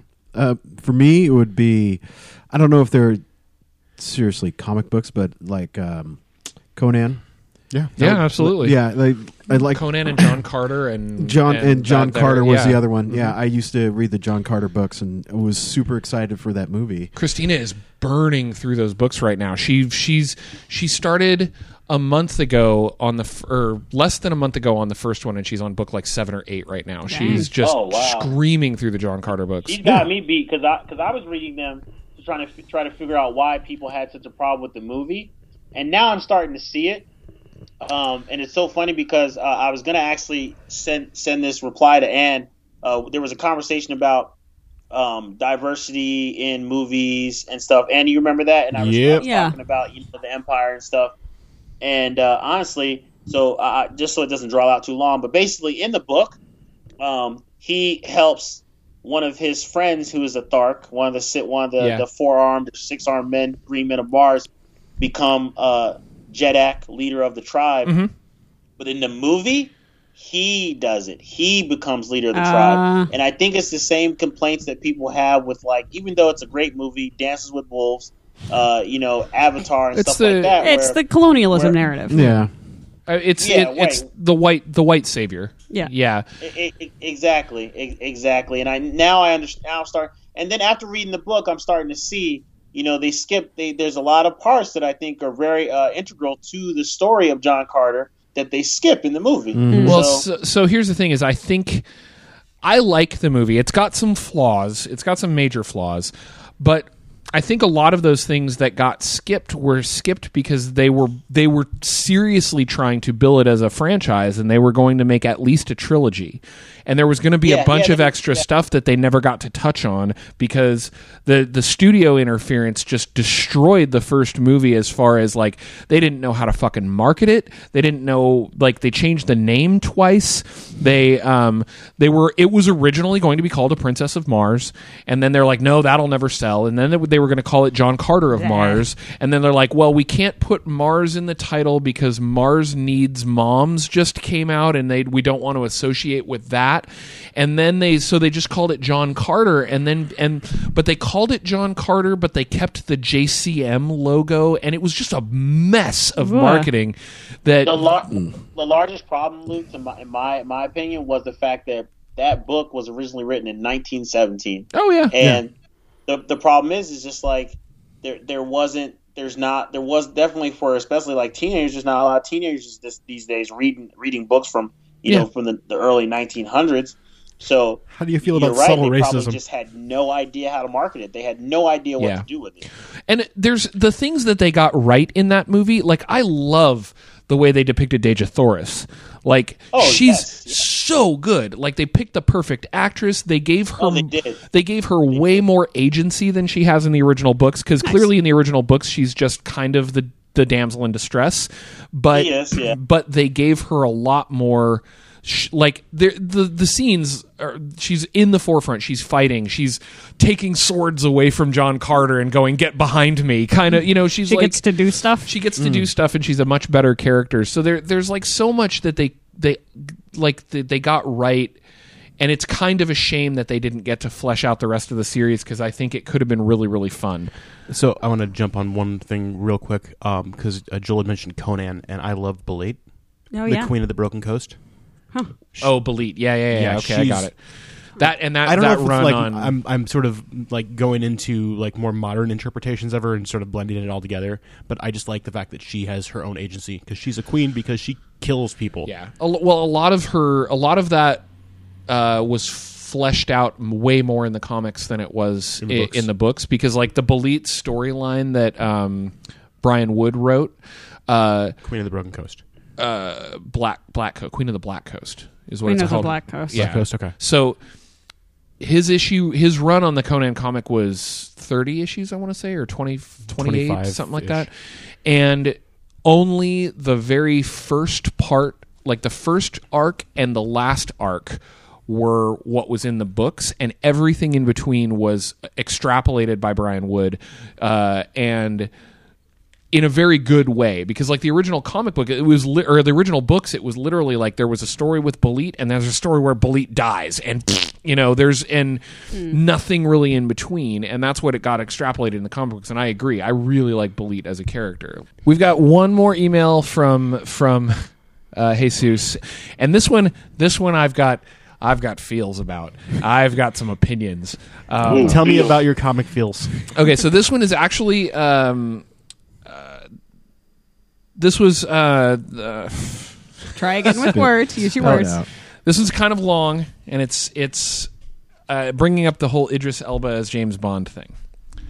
Oh, so, So- before you start I just wanted to say quick draw McGraw and then that's it All right, He says, So last week, the author of the new Bond book came out and said that Idris Elba was too street to play Bond.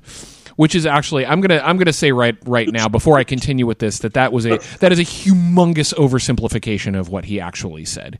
Um, I couldn't agree less, but I do agree with him that in a sense he said, in a sense that he shouldn't be cast to play Bond.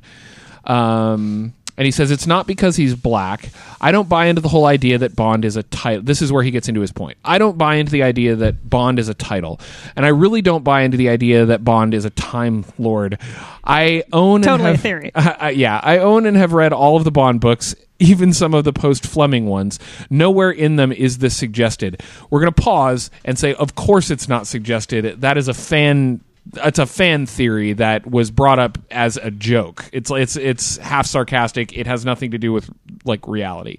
Um, nowhere uh, the ideas all stem from a stupid throwaway line that Lazenby says in His Majesty's Secret Service. Um, quote, I bet this never happened to the other fella. It was a joke line. Yeah, of course it was a joke line. In Skyfall, we see where he's from. The groundskeeper calls him James. We see graves of his parents, Andrew and Catherine. Bond was written to be one thing, and that's a fucking asshole. He's a misogynistic, homophobic, uh, and narcissist, uh, homophobic narcissist. In other words, he's Fleming himself. Fleming looked in a mirror and wrote about white gu- a white guy who is an asshole. So I hate to say it, but I feel Bond needs to be white.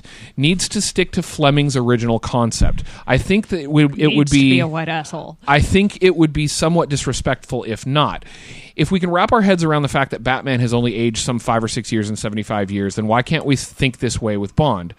Maybe all these missions, all these movies have taken place in a 10 to 15 year span and not a 50 year span. Okay, okay, okay. I have I have opinions. Um, and the first of them is yeah, fuck yeah. Um, sorry, Andy's offering me bourbon, and I'm like, duh. Um, so Not just bourbon, but Bulleit, Bulleit. bourbon, aged ten years. Um, okay, so yes, the original Bond in the books was misogynistic, homophobic, narcissist. Fine. Yes. and Yes. Allegory for Fleming. Yes, Fleming was a narcissistic, homophobic. Oh, that is the that is a weak, poor, sir. Sir, come on. Um. So, but that does not mean that as society advances, our characters can't advance with them. Um, I don't think that it is so. To to say you say Jesus, say needs to stick to Fleming's original concept, and it would be disrespectful if not. And I wildly disagree with that that viewpoint. Uh, just because a character, um, just because a creator creates a character, if that character moves beyond that creator in the general like societal zeitgeist, you have to be willing to let that character adapt with the times or you end up with a character like Bond. Bond in his original form, if you were to put that in a movie today, he would be a villain. He would not be uh, he would not be the good guy. And if he was that at most he would be an anti-hero. And the thing about that is that the the concept of respectful or disrespectful when an artist's creation moves beyond them is I'm sorry to be blunt, bullshit. Like that there is respectful to the original character and the original creation in my opinion is to let them advance with society and create a character that is that is more nuanced and more interesting and remains relevant to current society instead of just doggedly sticking to the original idea of the character. I think that's I think that concept of doggedly sticking to the original concept is stupid, which is one of the reasons why I like the way that DC Comics characters have evolved over the years and I things mean- have changed. That's the thing of it. Think of Batman, think of Superman. All of these characters are not necessarily stuck to the creator's original vision. Wonder Woman certainly isn't. Um, Yeah. She totally I mean- banged Superman.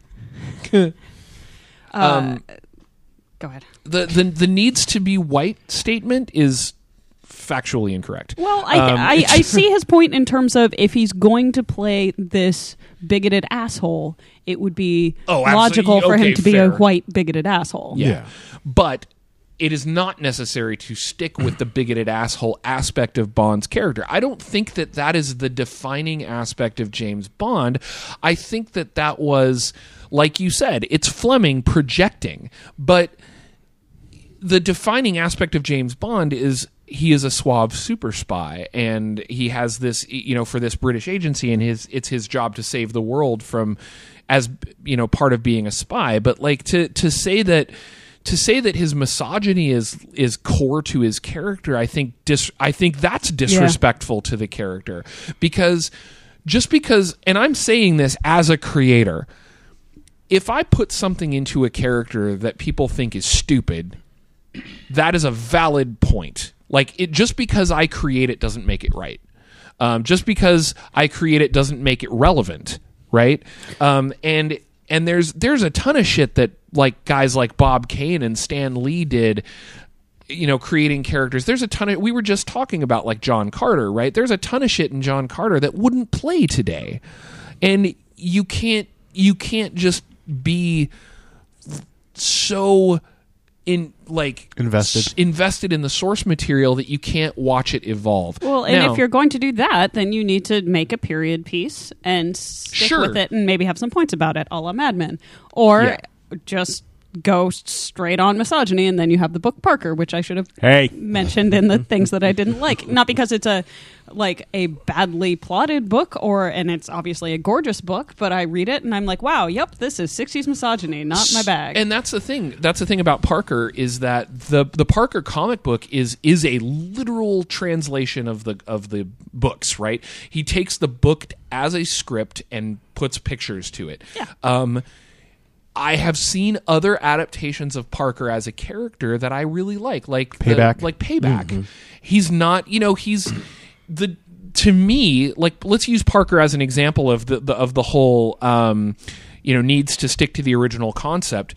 If you look at Parker in The Hunter, the original concept and the core to Parker's character is not any of his 60s misogyny. It's the fact it's it's He just wants his $500. wants to get paid. He just wants to get paid. That's I all he want my wants. $2. right. And, he, and he's trying and that is what keeps the the core of the character alive. Yeah he's kind of an asshole and he's very straightforward but he's just he just wants his money It's so f- like Um, those those books and the slash movie is so funny because literally it's like chump change, and no one wants to pay him until they're almost fucked, and he's like, "You had your chance." yeah exactly um, I, d- I don't know I, I think it's dangerous to have this idea that um, that of of respect or disrespect for for um, an original creation being tied to such little minutia uh, about the character because there's there's plenty of what I think I think the remake of Casino, Royale with Daniel Craig is hugely respectful to its source material, but update its updates it in a way that makes it um, that makes it relevant for as a current spy thriller, right? And you have to be willing to evolve. If you're not willing to evolve, you're Kim Davis. And it's just really fucking it's a really fucking dangerous precedent to set to sit to say that this character because he was misogynist in the 50s means he has to be misogynist now. I don't think that's true. I don't and I I really really strongly fucking disagree with that concept. Now, on the concept of Idris Elba playing Bond, um I, of course he can play Bond. Like of course he's suave enough or whatever. The, He's the of question course is, he's should he? should he? No. No. Um, and part the biggest, I mean, beyond all other weird fan reasons that I could come up with for him not wanting, not playing Bond, the biggest reason is. You biggest don't reason want is him to he- be the guy who's the Black Bond. That's it. He doesn't want to do it. Right for that reason. doesn't for the wanna be the because he doesn't want to be labeled the Black James Bond, and I can see that. That's totally awesome, right? Like, it, it's it it would be it would be lame. And Idris Elba is a fantastic actor and w- is worthy of his own franchise, Yeah. which would be awesome. Um, but I just uh, no, I don't think that I don't think that Bond needs to stick to Fleming's original idea. I don't think even I don't think even a lot of the the Connery and Moore movies stuck to Fleming's original concept. Um, yeah, I don't know. I I uh, I don't think that I, I, I disagree with with pretty much everything he says in this particular email, um, which is not the first time that I've disagreed with you, Jesus. But but um, Luke, don't worry, Luke disagrees with everyone. oh, so, I yeah. absolutely. It doesn't make me wrong. I Um, That I, ooh, that real quick. That reminds me of a tangent. There was one episode where Luke and I agreed, and we were on one half of the debate, and Anna and Jill were on the other. And we got done recording, and this happened off air. And Luke and I were just staring at each other like, "What the fuck just happened?" like, that, and that's the only time it's ever happened. yeah.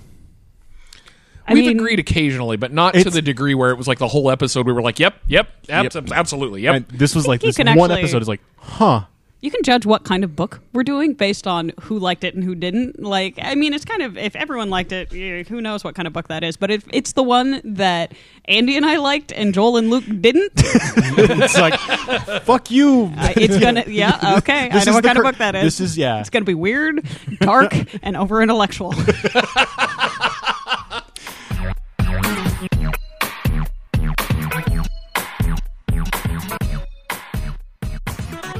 For the last month now since we've been delayed a couple of times and there was like conventions that I was going to in between uh, we have read through the entire run of Preacher. Uh, Preacher has been kind of described is considered I think kind of the seminal Vertigo work. Like it is I would Don't you say Sandman. strongly disagree for exactly the reason that Andy. what I said, "Don't you say Sandman?" I was li- like, I saw the look at Anne's eyes, and I think that I don't. So Sandman, it's it's an interesting thing. I think Sandman is definitely uh, one of the top, probably four, three or four think it has- important works there. Greater cultural traction. Uh, I disagree completely. I greater. Okay, here's the thing. Enjoy I your think, clove cigarettes over in the corner with your Damn other right. golf friends. I do. I think that Sandman has greater cultural traction outside the comic book community. I think that's entirely I fair. think Preacher is the comic book community's like Vertigo, seminal Vertigo work. It's set More the- people that don't read other comics are likely to have read Sandman. Yes. More people that read lots of comics are likely to have read Preacher. Yes. Um, I did not read Preacher when it originally came out. I, I read so this is in the same era because because this was sh- Preacher was just before Transmetropolitan, right? So this for me is uh, uh, this is not the first. This is actually my second read through of Preacher. Um, I talked about this on the, over the course of, over, over the course of the show because seven years, and you still don't speak clearly. no, sometimes clearly, literally, um, it's been the over the course of the show that I have picked up all the Preacher Deluxe editions. Like they started coming out just before we started the show, and they ended. They the last one came out like a year and a half ago, um, or a year ago, and uh, that's how I read them when I first when I f- finally got all six volumes. I read them straight through, um, and uh, I'll get into it a little more later. But I think it. Um, I, I I really liked the book on my first re- read through, and a lot of it fell apart for me on my second. Um, but this is, I think, pr- one of the most important non superhero books in the comic industry. When it came out, it was wildly different than other other things that had come out. They had they gave Garth Ennis so much leeway.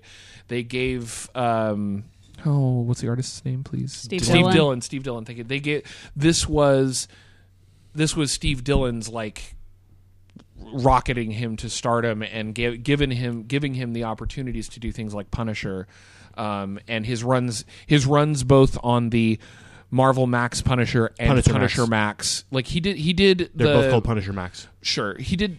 Or So no, Marvel confusing. Knights was what I was trying to say. Didn't he do Punisher the, Max. Everything is Punisher Max, Luke. The Jessica Jones books, Punisher, Punisher Max. the Spider-Man book, Punisher Max. Hawkeye? Punisher Max. Archie, Punisher Max. Um, so, uh, and Steve Dillon is an, is an artist that I'm mostly indifferent to. Um, I think he's okay. Uh, I don't think he's fantastic. I, um, but I think this story was perfect for him. Oh yeah. yeah, um, I remember this comic. Like, uh, even though I didn't read it when it came out, I remember it as it was coming out because everybody everybody talked about it. Like eh, the whole comics industry was a buzz about this comic because it addressed yeah, it addressed um, sometimes in kind of a grotesque or or Sometimes. way. Well, it it there were plenty of comics that were coming out like Sandman, Lucifer, um, Books of Magic. Constantine, Books of Magic that were that were starting to have a lot more like religious tones uh, as mythology, religion as mythology, um, especially Christian mythology, eh, you know, as part of their storylines. And I think this was one of the first books that was pretty much. Um, yes, it's all real, and yes, they're all assholes, right? Kind of Yeah. that had that kind of attitude toward it that um, that made it super controversial for its time. It's the the violence, the the religious tones, the the like the the main characters being kind of shitty people. Yeah. Uh, kind of. um, Yeah. were all the, were all a big deal at the time, and that's um, the, I think the thing that I wanted to talk about with this book the most is, and we can get into the details of the writing and the art and the story later on, but I think the thing that interested me the most is when you you have to kind of look at this book back. It is one of the few that we've read that really requires uh, you to look at it from the perspective of its era, like when it came out. You know, it's it's it's pushing wouldn't say fif- it's the fifteen only years. the only book that's like that. And this is funny to hear because on some some books that I reference, y'all are like, "Oh, but that's so you know stuck in this era. It's not relevant because it's you know a, don't a think- product of the time." Yeah, I, I- I will strongly disagree with that. It's relevant for its era. I mean, I think it is, but it goes beyond that. I, I think it's much better. Like, okay, so Yeah, y- I think it's a story about redemption for three specific people: Cassidy, Jesse, and Tulip, and each course. of them have their own arcs and they intertwine and whatnot. And having read it, you know, when it was coming out, and the end, the end of issue, I think it was six, when Tulip gets shot in the head, you're Yeah. like, "What the fuck?" yeah, yeah. And then she's Oh, brought back the yeah. next issue, like, okay, no big deal. God saved her, and she wanted to give Jesse a message. It's like, okay, that was not like not knowing sort of how this whole thing plays out, and not having like anyone ever mention it. It was a phenomenal book. I think uh, one of the interesting things about those redemption arcs that you were talking about is the contrast, like at the very end, especially how they contrast the redemption of every character. Jesse's Yeah. redemption comes from realizing his mistakes and just accepting that there are things in his life he will lose because uh, because of the way he's lived it. Um, Cassidy's redemption comes from sacrificing himself for a friend. He spiked. Uh, and then um, and then Tulip's redemption comes from uh, being strong enough to walk away. Yeah. Uh, you know, and it's it's really that's probably the most interesting thing about the book, but that comes at at the end um, because everybody in this book is re- is is Flawed. uh, an, They're unrepent, an unrepentant fuckwad to Yeah. some degree. At, at the Uh, beginning of the book, absolutely. yeah, um, and Saint of Killers, especially. yeah, yeah. Oh, uh, my. I'm, I'm, and I'm gonna I'm gonna mention my f- literally my favorite single page moment in the entire book At the end? is when Or they drop when they drop the bomb on Saint of Killers in the middle of the desert, Not and it's enough a gun. and he's like, "Not enough gun." Is all he's. I'm just like, that is fucking fantastic. I mean, what do you like? Ann, go you. So, uh, in one of the, I read this in trade paperbacks, and in one of them, there's an introductory essay by Garth Ennis, and he's talking about how this is a western, which of course it's a western, but Yeah, absolutely. He, uh, he was talking about you know the concept of like the the good guys will be all noble and shit, and the, although that's patently untrue, but whatever. They get there. The, the they do. Uh, the I I hate Jesse Custer less at the end than I did at the beginning, which count that for a win. Uh, the the you know the bad guys will be really bad and the sidekicks will be really wacky, and I think that's very very true. Um, so uh, for me, it was helpful to think about the Western structure when I was reading through. I'm not sure if. Like I don't think he was subversive to the Western structure as much as he just followed the Western structure. Oh, it's absolutely just a modernized like uh, m- interpretation. I don't think there's there's no subversion there no, at all. No, I, I think w- I don't be- think he was that's trying to be because subversive. no, he wasn't of that structure. The things that he was trying to do were to be to to put like you were saying, Luke, some of this religious as mythology stuff deal with that head on, and and really just trying to push the boundaries of comics. Yeah, he was time. crossing all the lines that he possibly Yeah. could to see what he could get away with. And Yeah. then, uh, I'm going to go off on a little Yeah, go for- tangent. go for it. So one thing that is really interesting about this is that afterwards, the next thing he does that's really big is the boys, Mm-hmm. and that one he was trying to, you know, like basically he'd you know broken a bunch of rules and pushed the boundaries as far as people had done before. And so when he goes on to the next one, I love the boys.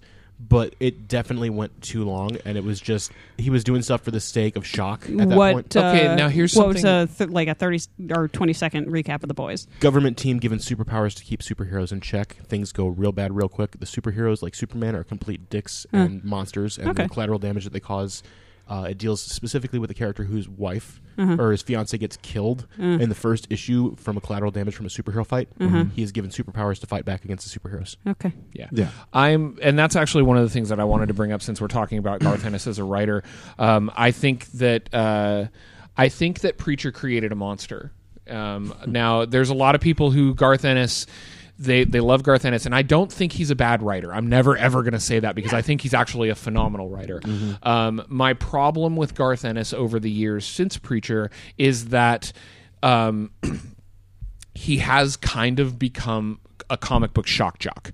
He his Yeah. his uh, preacher opened up boundaries for him, which is cool. He was allowed to be like preacher was very much a holy shit, we can do this in comics kind of kind of moment, and um, unfortunately, I feel like that's what that's the only note that Garth Ennis latched onto for the rest of his career. Yeah. So you go to the boys, you go to his run on Punisher, you go to Crossed. Uh, Crossed, and it's all just what kind of shock can we throw in and and even the Punisher, which is tamer in a lot of ways than Preacher, but not when you look at it from the standpoint that it's a mainstream Marvel book, But right? it's not a mainstream marvel It- Marvel ah, book. Marvel Side Knights stream? Max, whatever. It's a side stream. It's a it's a mainstream character, right? And that's the that's the key. They've it's made not couple just movies out of 'em. it's not just a Vertigo thing where it's a it's a side character. This is a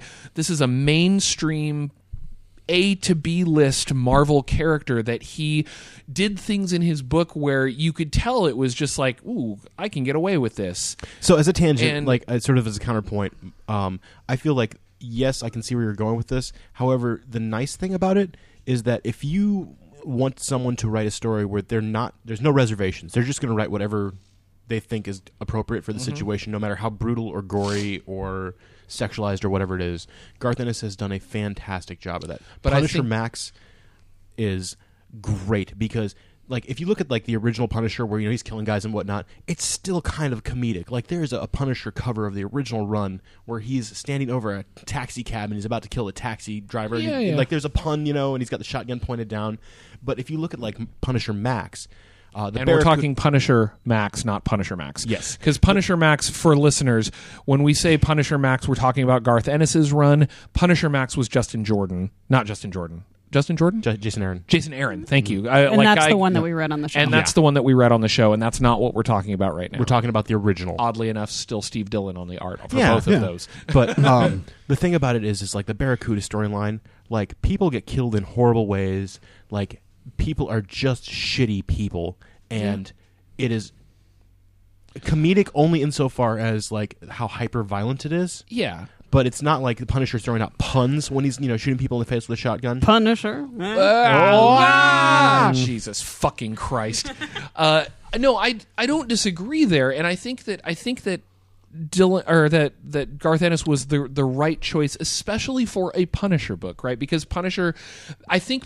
That was the, the Marvel Knights and Max era of Punisher was when people realized what he should have been. Yeah. which a, a Vietnam vet whose family was killed by the mob and turns to turns to into a venge uh, like an avatar of vengeance in in order to get back at that is Doesn't not quip off somebody- one-liners. is not this guy that's going to be you know romping around with Spider-Man. That's and that's I think that's cool, but I Let's think go that, fight Stiltman Punisher. Yeah. Oh God, why are you shooting him? but I do think that Garth Ennis, um, I I do think that one of the reasons I like Punisher Max is because I do think that it is Garth Ennis with some reins on him, where there is an editorial team going, you can't there are things you still can't do. You can do a lot because we want you to be gritty, and you're the right guy to make this gritty. But there is still you still have There's to back off, and the reason why that's good is that those limitations force Garth Ennis to tell a good story, um, as opposed to something like, in my opinion, The Boys or Crossed, where there are glimmers of story that are worthwhile in there totally overshadowed by how gruesome and how over the top can we make this See, like that's where I just I I think like his original Crossed story is a brilliant modern horror story. Yeah. It is Sure. I mean, the, the stuff after that we won't go into because either you like it or you don't. You, you know, and that's totally cool if you don't. But the original story, when they are just trying Well, to figure thank, out thank you for your validation i appreciate it Yeah, no worries. Go fuck yourself. uh, so the original story itself, you know, you have a situation, and he gets to explore how humans react to this, you know, very surreal situation where it's literally life or death, and they make horrible choices, and they sacrifice people, and people make dumb mistakes, and they pay with their lives for it. That first eight issues that he did was great because it's not like there's a happy ending. They made it to Alaska, where hopefully the cross will freeze to death Right. that you don't know what happened. I mean, they just they you know they're on their way to their goal. Yeah. That is the end of the story, and mm-hmm. it's really smart. It's really good. And yes, it is shock jockey, but that's okay because it's a horror story. That's like saying you know Friday the Thirteenth. You know it was a little bit too gory for the slasher type of movie that I like.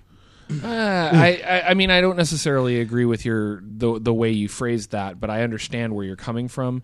Um, I just think that uh, I think that Ennis allows um he allows some of that to overshadow his storytelling sometimes, and that actually happened in Preacher a lot. I think that, um, and that's where I'm going with this is that in like the first half of Preacher, right up until the point where he falls out of the airplane, War in the Sun.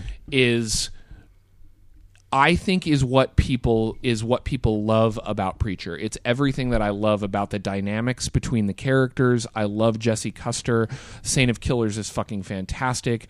I think um, they the storyline just it plays out really nicely. Um, everything has its place. Even the story, even the kind of side story where they go to New York and end up, uh, you know, getting The cop. like the getting taken by the serial killer guy, Yeah. the journalist. Um, oh, sorry, journalist. Not yeah. Like all of that, it was tight, it fit together really well. And then after he falls out of the airplane, it really, really feels like Ennis was either trying to stretch too little story or didn't have any fucking clue where he was going.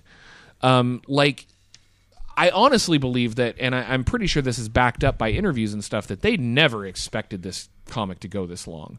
They like they did not expect it to be a 60 issue run. They were expecting it to get, you know, shit canned 10 or Yeah. 15 issues in. Yeah. I think Um, it would have about 50 issues would have been great because it would have made them tighten up that Mm-hmm. last half and like uh So and like the thing that like the thing that I said to Andy before the show, there are entire sections of that second half that are just complete literally completely superfluous. That you can strip Arseface can be stripped entirely out of this comic book and have zero effect on the actual book. the Um, like I think he wanted that for the sort of like neat side character thing in terms of like the It's so good though. Like when the guy shows up on the motorcycle helmet and he takes his mask off, and you're like, "Oh God, what happened to you?" So in the, in the beginning, when he sh- first shows up, like when his dad kills himself, like that whole storyline of introducing Arseface f- is fine. It's great. And when he showed up in the motorcycle helmet as effectively this kind of like avenger of of And then it gets the flipped on its head. um, it it seemed like he was going to do something cool, and then didn't. And that's Yeah. why. And I think that and was then, the point, though. he he gets shit on constantly. And but he gets this is one of those things where it's like it's you might like it as a side story but it's bad storytelling I disagree. because it is distra- it is not It's just- distracting from the it's main story. I see where you're distracting from that. the story it's not adding to it mm. it would be fine like Arseface's story would have been fine as a miniseries separate from the main book but including those bits in the main storyline actually I just wanted to skip them. I just every time fucking Arseface showed up, I just wanted. I'm just like get get this fucker out of my face. I don't care, and um, that happens a lot in the later parts. Like I really, really hated um, when Jesse comes back to life and he finally comes back to civilization and he sees Cassidy and, and Tulip kiss and then just yes he falls over and he's like holy shit something weird's going on. And that was a very cartoony moment Yes, i thought. yes, that, was a, that was a very like that was one of those weird slapsticky like out of place moments. I hate i hate the fact that he was just like oh i saw him kiss. Fuck him. Bye. And that too. leads into that leads into the longest, most pointless fucking stretch of that comic book. Now, that being said, the Odin Quincannon side story is not a bad story in and of itself. It does not belong in that part of the comic book. Agreed. I would have loved to have seen them find a different way to separate Tulip and Cassidy and, and uh, Jesse. Jesse. and have that Odin Quincannon thing happen way earlier in the book. It did Yeah. end up feeling like a like a rehash of the serial killer storyline a little bit, but it didn't belong where it was, and it lasted too long for that part of the Can I comic. talk book. about Tulip for a while? Go right ahead. So, a Tulip is my favorite character, uh, but this this is the the problem that she faces in this book. And I mean, keep in mind, this is like this is a book of this era that neatly passes the Bechdel test on like multiple occasions. Tulip is a fantastic character. Uh, And she's got her friend Amy. That Yeah, yeah, yeah. Like, Um, yes, they talk about a man, but there's they talk about other stuff as well. Like there are multiple instances where a female talks to another female about Yep. something other Yep. than a man. Yep. But specifically with Tulip, and here's this ties into the whole thing where like, I guess I'm talking about Tulip and Jesse because, so when I watched this is s- a story that is, will become relevant. I have a point, I promise. Uh, when I watched Rushmore, I felt like I was supposed to like the main character, and I hated him because he was a shit, and I didn't care, and I didn't want to watch his story. Kind of a similar thing going on with with me and Jesse Custer, honestly. Uh, like I, his circumstances are compelling, but as a person, he's a shit, and I dislike him. And it's when he gets put in situations where there's this super predictable interaction with him and Tulip. It go, I mean, we all know the script. It goes like this: Tulip, hey, maybe I can come with you on your adventures and help you and do stuff. Him, no, no, it's not that I don't think you're a delicate flower and you know I respect your feminism and shit, but like no, because I'm a cowboy and I have to be by myself. Her, you're being a dumb shit. But that's the point of the character. Jesse needs to break out of that But in he order. doesn't. But he does. How? He's like, yeah, you can come to Alamo. yeah, but he was lying. He drugged her. Yeah, I know, but I'm just saying. But like, he realizes. means he, he just didn't got break out of he anything. Didn't learn I, shit. I disagree. I think Oh, God damn it. Uh, even the end. I mean, honestly, throughout the. First off, I was like, when when Cassidy's like, "Oh, I love you" and stuff, I was like, "All right, yep, sure, go with the vampire. Vampire, good. Fuck this guy." So in there, Cassidy turns out to be a dick. Well, he's he's not a dick. He's just incredibly weak Yeah, yeah, yeah. and careless. I mean, careless And and, reasons, and but these are all compelling reasons for. I was like, you know what, Tulip, fuck all of them. You and Amy, Right. Just Thelma and Yeah. Louise out of there.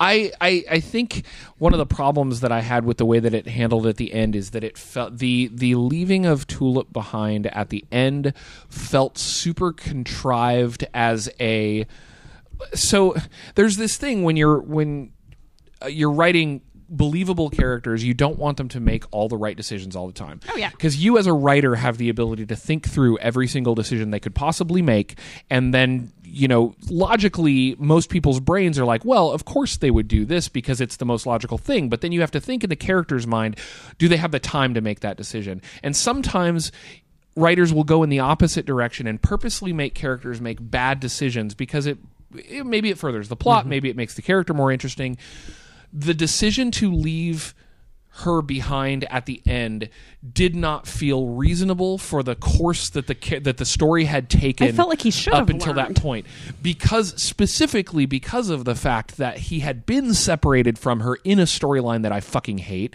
and had a chance to redeem himself there and didn't. It sucks to me that his redemption comes with him having to give her up right? And that's that, and because that's what happens in the last issue of the comic book. The only way he redeems himself is by saying, "Yep, I fucked up. Bye." And I hate that because I think it would have. I think the story could have played out literally identically to the way it did without him drugging her, without him taking that step. And I, d- it did not feel like a reasonable character mistake. It felt like a contrivance to piss off readers. A- and no, I, I feel like so. I think that part of it is that he is so fucking stubborn that literally he has to make a mistake that kills him before he can change his ways, which is why it works. But the thing is, the very last issue, correct me if I'm wrong on the plot here, but like he and Tulip do the thing where they have caught up and is like, well, you're alive. That was awkward. You sure did that shitty thing that you do to me always. Yeah. Maybe I'll just leave. Okay, and that's her redemption moment, right? Where she's like, "Actually, I'm done. I'm done with you and your shit." But but that gets taken out from under her, Yeah. and his redemption Yeah. gets taken out because he ends up back on the fucking horse, Yep. and they ride into the fucking sunset. it resets uh, the only character that doesn't get reset to beginning is Cassidy. Yeah. And he gets reset to pri- to pre-vampire Cassidy, which is fine for him. Yeah. Um and I like that I like the way that happened, but both Tulip and uh and Jesse have this weird like inevitability storyline where they're like yeah, They our meant to be together. Our timeline is set. We can't fuck it up. There is no, you know, they when it should have been a there is no fate but what we make for ourselves moment where uh the, here's the thing. Jesse say Jesse doesn't abandon her at the end. She dies. No, That- uh, that- absolutely not. She gets killed in the Alamo unless she shows up late. That's fine. Make her show up late, but don't ab- you don't have to abandon her to make that happen. Make it a plan. Like make tell make it a plan for her to be the one that is trying to stop the sniper from killing Jesse and she fails and then kills kills Starr. Starr. That's fine, but But then it was she the leaving it was the leaving her behind and then the You know the, how easy the it would have been horse to- at the No, end follow me- follow me that through this, right? Okay. undermines that undercuts every bit of If, development that if they she had. okay, follow me through. Je- okay, so Cassidy and Jesse both need to die in the Alamo, right? Okay, They, fair. they have to, right? Okay. If Tulip shows up and she fails, then that wrecks Tulip. She can't deal with that. She goes back to drugs. I don't think she has time. That's Yeah. the that's the thing. Like the the the the interval between the time Jesse dies and the time that they reunite is not long enough for her to have to have that moment. Because I think that and I I in fact think it would have been a way more interesting character moment for for her to fail, for Jesse to technically die, for her to take out her vengeance on Herr Starr and kill him, and then make the conscious decision not to go back to drugs, and then make still make the conscious decision to give Jesse up at the end. I think it become it makes That her be way- way more interesting No, character than what because okay, got. follow me through this. If she fails to save Jesse, she blames herself for that. the idea, if her still did. redemption is But that's giving because up of Jesse, Jesse's choices, not hers. Exactly, she's robbed of agency. No, no, Ding. no, because she's not. If she fails because of her own mistakes, she's. I love how we're like hypothet- hy- you know hypothetically going through this. But if she goes, uh, if she fails because of her own choices, Yeah, she has no one to blame but herself. yeah. If she fails because of Jesse's choices, and Jesse is murdered because of that, and then she avenges Jesse. I yeah, I, s- I don't I know. think that's squicky. I don't like So- it. okay, so I'm going to pause here because uh, Joel and Joel and Eddie have been dead silent through this. So let's start. Ta- what do you guys think? Go ahead, Eddie. Okay, I was just trying. It was like double dutch. I was trying to find a spot. I'm gonna step away for a second. and there was just like no, there was just there was just no spot. Um, so the book starts. uh, It starts off great. I mean, when I started, when I read through the first uh, ten issues, I was like, I think it's ten. Yeah, the first ten. Yeah, yeah. The first ten, I was like, I was excited. I was like, man, this this is good. The this the story was flowing. There was a an obvious plot. It was it, it like um, the art was average, but um, I didn't I didn't think it was like exquisite or something I'd never seen before. But it had a rough it had a rough rustic feel to it that I think was supposed to uh, to supposed to support the like I guess maybe some of the western style style elements of it Yeah, because yeah, it was because it took place mostly in the south and like in Texas. So so I was like okay I can get 'em- I'll get on board with that. Um, and then And just- then and then it just goes off a fucking cliff.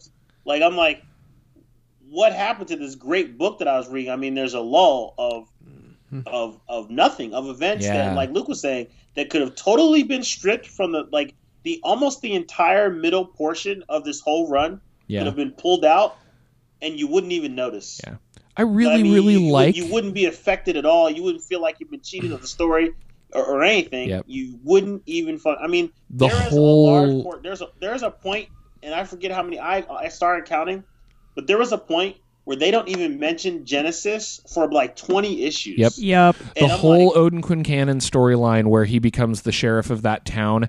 He, I think he he never uses the word, or maybe uses it once. He does like twice. It's And- like once or twice. Yeah, and they never mention Genesis, and they barely mention any of the other characters. And I like this concept of the storyline where he goes and he finds his mother back in his hometown and stuff. But I feel, like I said, and I think you agreed with me when I said this earlier, Eddie, that I think it if that whole storyline had been shifted like 15 issues earlier in the run, it would have made a lot more sense uh, for the development of the characters and the way that it went. Yeah, definitely. It's just like I said. You know, you start on such a high point with the beginning of the story, and then I, I could definitely say, like, if I was getting this in issues, uh, in individuals, I probably would have stopped reading it, and I probably would have never made it to the end. Yeah. Yeah, I think um, like when I was reading this again for the second time, I think one of my things that um, I wanted to see, like uh, when I when I rearranged the storyline in my head, I think it would have been much more interesting for after the first encounter with after the first encounter with Herr Starr a- at uh, the Grail when they kill the um, The All- the, the first Allfather. They kill the all father and Humperdee Doo. Um, I think it would have been really more interesting for something to have happened that would have separated Jesse and, and Tulip and Cassidy, where Jesse thinks they are dead. Like, th- Yeah. like flip the story on its head, Yeah, where Jesse thinks yeah. they are dead, and that's what sends him to to to that town. Like he's like, Sure. I tried to do this thing and I was not ready for it, and I got my friends killed. I'm gonna go. I'm, I need to take some time away. But that's Cassidy's story constantly. Cassidy's actions always lead to people close to him either dying horribly, Well, becoming addicted fair. to drugs.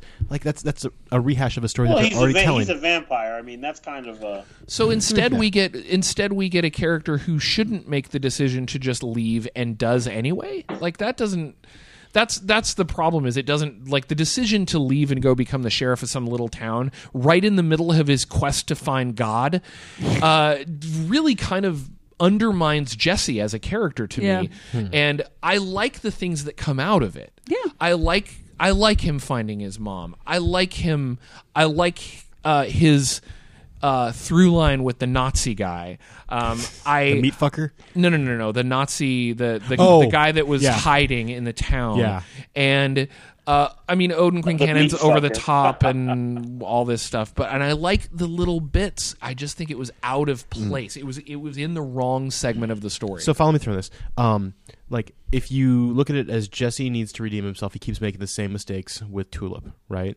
Then he goes to this little town, becomes sheriff, and like you think, okay, he's changed. He's actually, you know, found his solution. And then when push comes to push, or push comes to shove, or whatever the fuck the metaphor is, when push comes to push, he's like, nope, I'm still the same guy from the beginning, and it causes him to die. His mistakes are so bad that it causes literally the, the highest cost possible. I think that would have read more smoothly if he hadn't already died. Yeah, yeah. So you were you were continuing, Eddie. but Like you said, it was it was it was soft in the middle, and then Out of the plane? Yeah. Okay, and then at the at the towards the end, it starts to it starts to pick back up again because of course they go back to the whole fucking point of the story. hey, Ta-da! You found it. get, getting the half getting the half angel demon offspring back into this fucking cage. Like, mm-hmm. it, I, you know, that's what I thought I was gonna. It, it's I think it's it's it's. I think you were right in saying that they the expect there clearly wasn't an expectation for it to be a long run, and Yeah. they didn't plan for it, and so all of a sudden, when it's like, oh no, it's it, it's going to run longer, they were like, oh, Hey, Oh, man, Steve, like, we we got gotta- another 20 issues. Let's put in the meat fucker. Yeah, right. no, no, you're, you're right because you know the same thing happened with Todd McFarlane and Spawn. He planned Yeah. for a hundred issues, and then there is a huge lull in the Spawn storyline where it is fucking boring because he had literally only planned for a hundred issues, didn't expect the popularity to be where it was, and then had to please the fans. Yeah. And I think this book was in the same was in the same setting because it's so clear that how it starts off so great at such a high point and then lulls out, and it seems like like like they finally find their calling again towards the end of the book. I mean, everything, even with the backstory about um, Jesse's relatives and and and you know and their their crazy stuff they're doing, and you know the pieces back into his childhood. That's fine. That that that's perfectly fine. And you know, getting in, I think I think getting off course a little bit during the main storyline is fine. Yeah. When you have huge filler, because honestly, that's what it is. It's fucking filler. It really You have huge. Mm. Go ahead. Say what? Oh, when you have huge filler arcs like that, you're you're going to you're only going to keep the hardcores paying attention, and and a lot of the fans that you did gain are gonna they're gonna wander off. it really felt to me like and i just thought of this just now like what what it feels like it feels like they started with the idea of it going to be a a, a mini series and then toward the end of their mini series run vertigo came to them and said nope you're going to be an ongoing you can just go for however long you want. And then he's like oh shit cool. I get to tell all these weird little side stories and do all this crazy shit. And then they got you know 30 more issues into what was what they thought was going to be an ongoing. And then they're like mm, yeah no you got to end it now. And it, it didn't feel like it didn't feel like a plan you know? And the biggest problem that i had toward the end t- because of that because of that lull in the middle um, they do really really good character arcs at the end of the book for all of the three main characters but they muddle the shit out of the rest of the plot they Yeah. muddle the oh. shit out of the point of like where the f- what the fuck was supposed to happen with Genesis again? Like what what exactly was the purpose of you know finding God again other than to kill him? Like to there was this original idea of taking him to task for the things that he had bailed out on that just kind of it kind of falls apart in the last 10 issues or so trying to figure out like where where were we going with this again? And it really gets um it really gets just sh- the like dumpster fired at the end where you can't just you, I really don't know what the fuck the actual resolution of the Genesis part of the storyline There- I don't was. think there is one. Like they Looks shoot Jesse wasn't. Custer and it releases Genesis and they don't really I wasn't sure talk what much happened. about what happened to him or why. Do you know what happened, Andy? Um, God destroys it. but they don't. Yeah, but they don't really talk That about was not super clear, but mm, Joel, you're you've been silent as well. What do you? Yeah, what do you well, think? I was letting you guys have it out.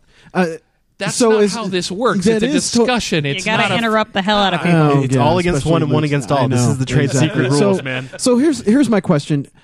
To me, isn't Cassidy much like Bond to Ian Fleming? Isn't Cassidy just Garth Ennis? I No. can see it. Yeah. I don't know. No. I don't know Garth You don't though. you don't think so? Because I think that's the only reason why they made him I- I Irish or think it- Scottish. I think it's Garth Ennis interpreting. Okay, uh, interpreting. I'm talking to Joel. I'm using his language. yeah, yeah, you're swinging. I'm swinging, swinging for the finges. Go ahead. He's- Uh, Garth Ennis's take on interpreting um, like Western culture.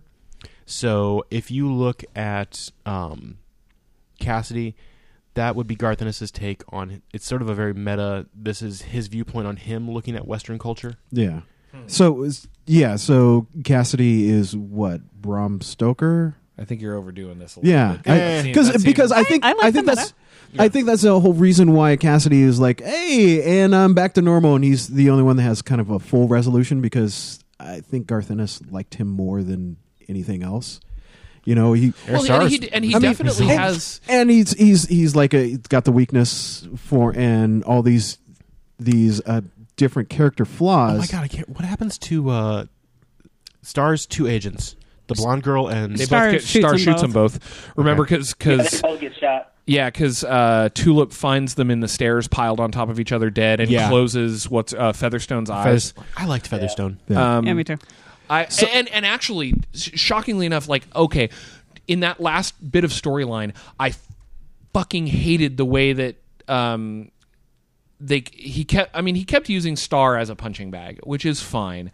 You know, he keeps getting disfigured. No, I think that's keeps- more of the fact that he's resembling the monster that he actually is. Hold on, hold on. Let me right. let me get there because like I wasn't I I misspoke. It's not that I didn't like that.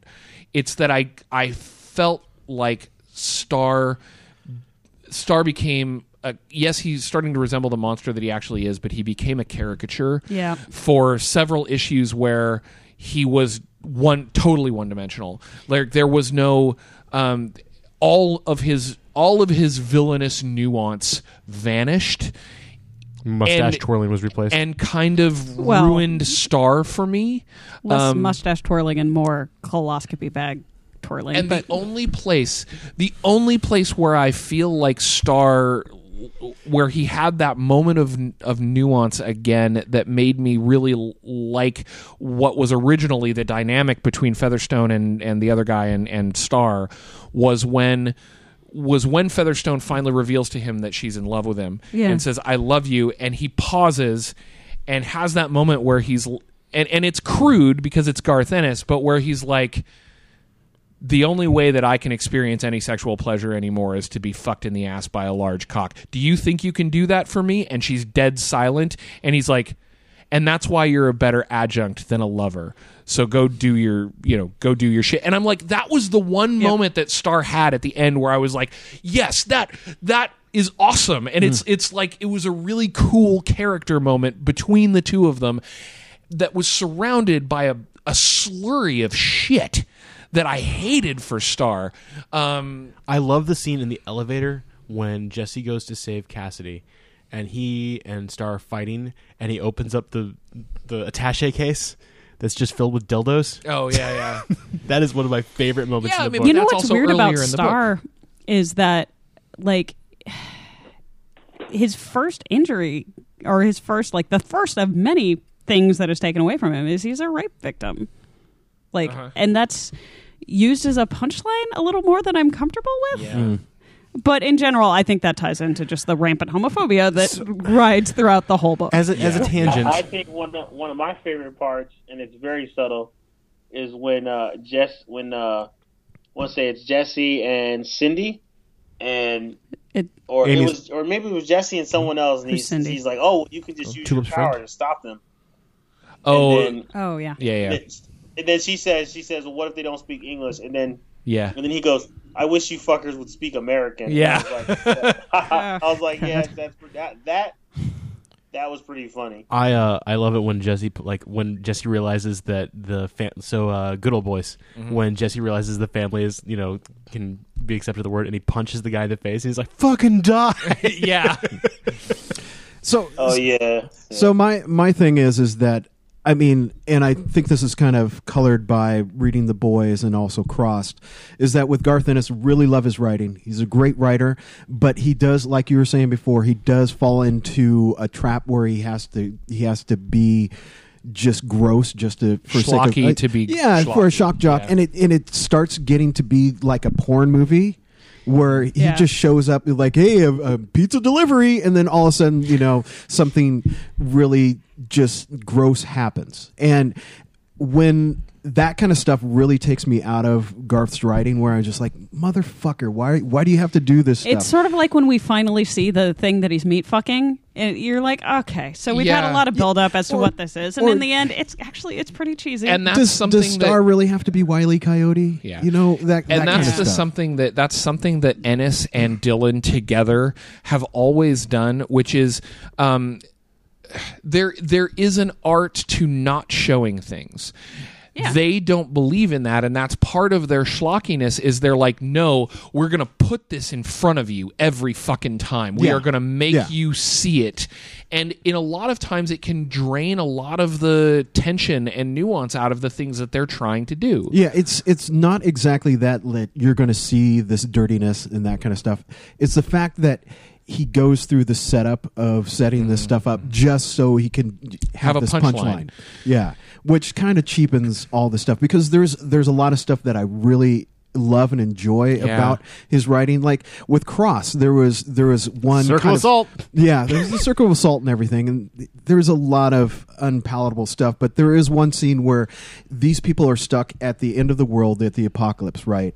And they're dealing with all these homicidal, like barbarians that are coming after him and one of the people that they get stuck with turns out to be a serial killer mm-hmm. right and so at the end of the world and at civilization with everything stripped away they are stuck with one civilized person who was pretty much you know like these barbarians they're trying to chase away from which i thought and i've That's seen got good dramatic irony. and, Yeah. and yeah, and I've actually seen that in in TV shows where before it's like, oh, yeah, you stole that from Garth Ennis, It- Yeah. and so he has some really great ideas, but then he cheapens it with some really stupid punchlines. and it really is it really is a shame in a lot of, of ways because because like you said Garth Ennis is, he is a fantastic writer Yeah. and it it amazes me that you have like these cheapening moments amongst what are and this is where I'm going to this is the positive and this is why preacher is is what it is and has such a place in the comic book history is that the characters are so good yeah. Jesse and Tulip and Cassidy and Saint of Killers. e- the Saint of Killers. E- even though Saint of Killers is pretty one note, they do a they Read they- the the four. Like, oh yeah, I know. I know. Um, even and then you start to get into side characters like Featherstone and Starr and stuff, and they- Angels? and the Angels, uh, D- Du Du Duchamp, whatever the fuck is De Blanc. De Blanc. Thank you. Um, there are so many good, ca- and even in the villainous side, all of Jesse's family. Um, Starr.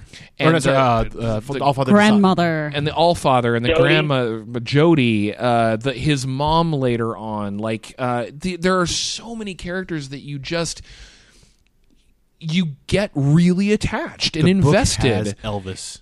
yeah, um, you get really attached to the characters, and then you get um,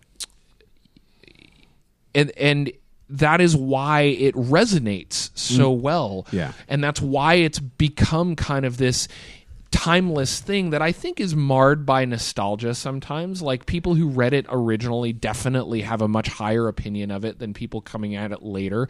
I can look at it in its time and see what it is and see how awesome it is um, with all the flaws that I that I have found in it, you know. But it's it really is the characters that make Garth Ennis's writing in part in part and Preacher in a as a specific example of it one of you know one of the most en- enduring stories because Jesse Custer and Tulip are it's it's it's a romance novel it's a fucking It's a love story. it's, it's Yeah. a love story Mickey and Mallory. and I really, really like the characters, but man, he mars it, mars the plot and fucks it up so sometimes to the point that to almost it's the unforgivable pacing of it degrees. and yeah, the it's- finishing of it's it. pacing. I think the, I think the ending is great. now that's I was going to say And the I- last two issues, fucking fantastic. Oh, God, yes. Like I I I can go either way on the whole, like them bringing him, you know, Cassidy making the deal to bring him back to life, but that's part of Cassidy's redemption story, and yeah, that's fine. I was into that. Um, I we've already talked about how I think some of the some of the way that it ends undermines Tulip a little bit, um, but um, but yeah, that the last two issues. Uh, they have some of the best dialogue. They have some of the best pacing. They have some of the best like shock moments. The end of issue sixty-five, where it's just Jesse laying on the ground with a bullet full, bullet hole in his and, head, and there he died, covered in Um, the ashes of his best friend. yeah, yeah. that was great. um they're they're it's a really great ending um and i very much like you know we i've talked about i don't know if i've talked about it on this show probably uh, the ending of ai the movie ai You know when that should have ended? when he's on the bottom of the ocean Yes. staring at the statue it should have been a fade to credits Oh yeah, absolutely.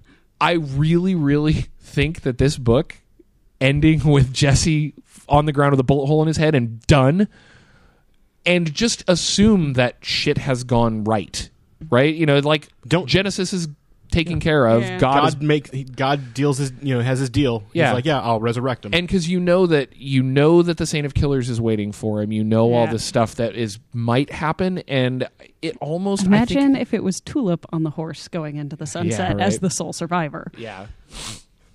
So that I I don't I don't dislike the ending. I think that there are I think there is a strong ending and then a kind of like this weird soft denouement after it that um you- I can go either way on. Um, but what do you think of the ending, Je- uh, Eddie? Jetty, tell, talk to us. Oh, you Jetty. didn't. About Jetty, about Joel Eddie. Jetty. you guys, are, you guys are the same person, right? Yeah, pretty much. Yo, You didn't get to the ending, did you?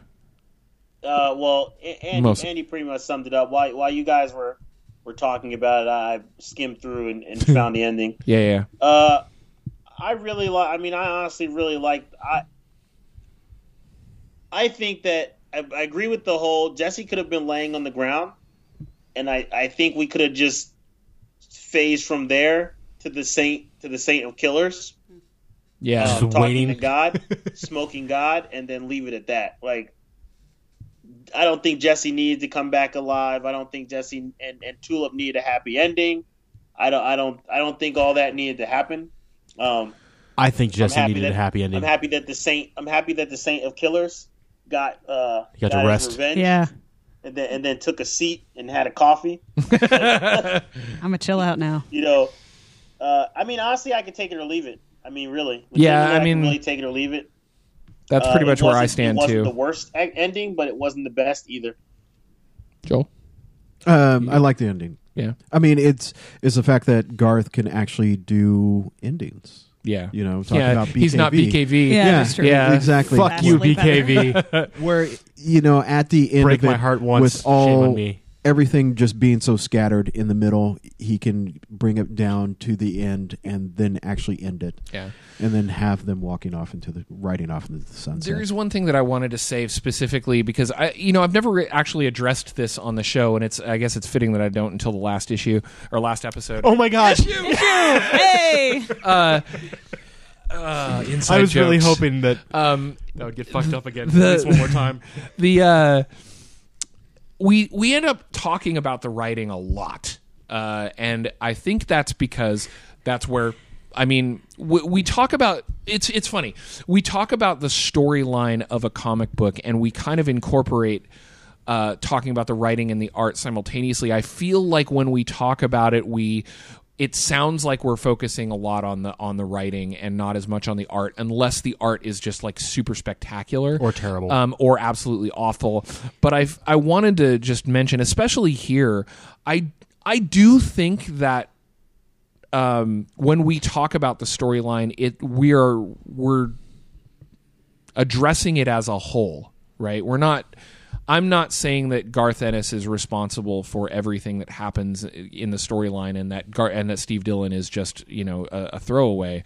Um, I think Steve Dillon, like part of why this story works, is because Steve Dillon is capable of of uh, representing the things that Garth Ennis wanted to put on the page in a way that makes them impactful.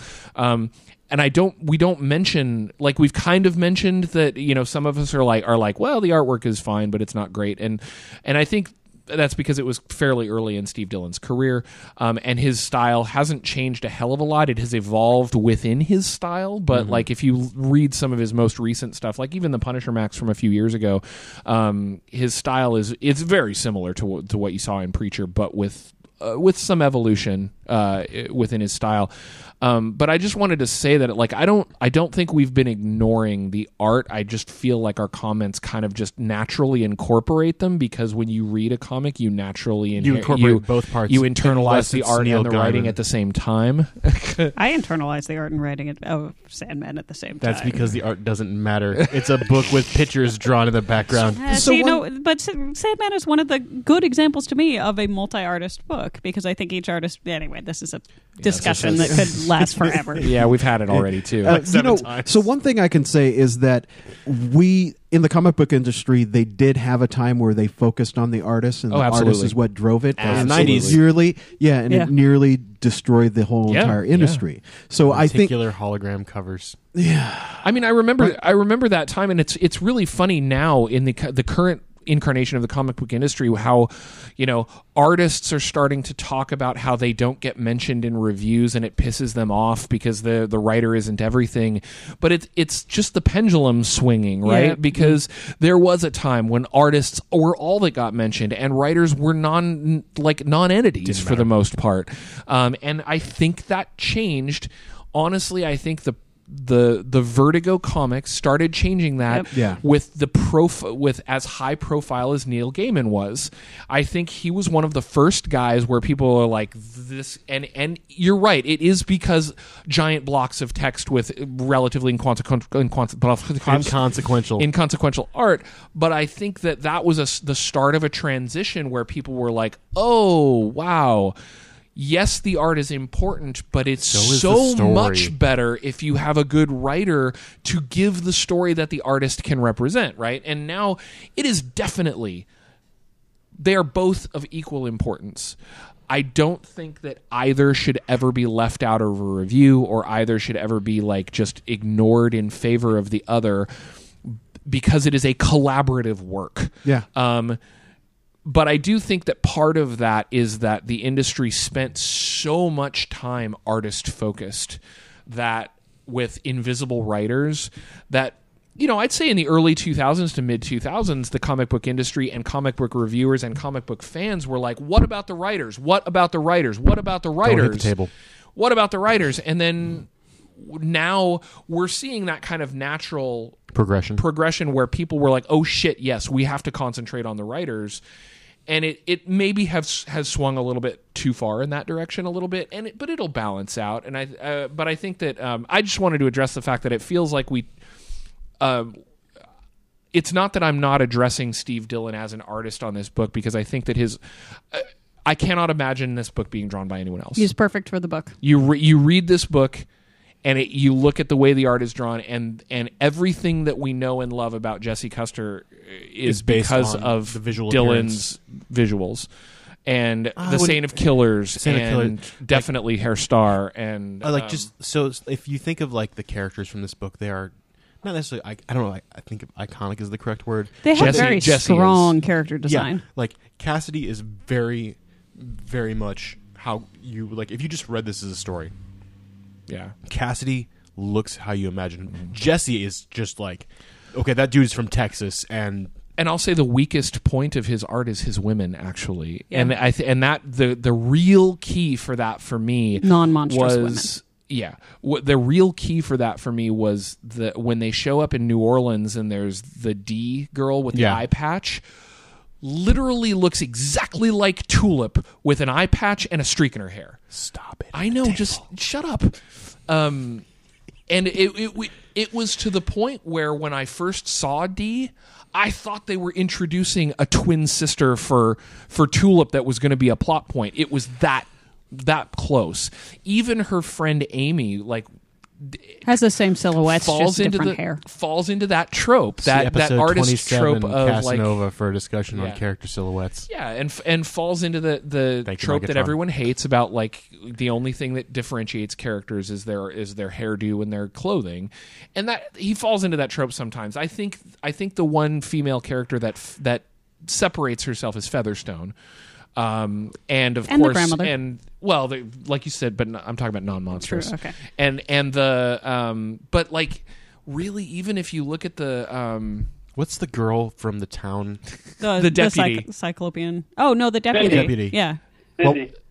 Cindy, is that her? Yeah, you're right. That's her name. It- Okay. She kind of looks like She has the same Tul- outline. She, She, kind of looks like Tulip with a buzz different cut color. and different colored skin. Yeah, and that's um, that's the only failing of Dillon's art, in my opinion. I think the, I think otherwise, like I love his representation of Saint of Killers. Like I love the way he draws. the Oh, it's like- character. it's Yeah, so Sa- good. Sa- It's like the Saint pers- of Killers is easily uh, my my favorite character in this book, without a doubt. And it's like, yeah, you know, yeah, he's like Kratos, and then just he a doesn't force have of much nature. personality. yeah, He doesn't. Yeah, he doesn't have much of a personality. or whatever.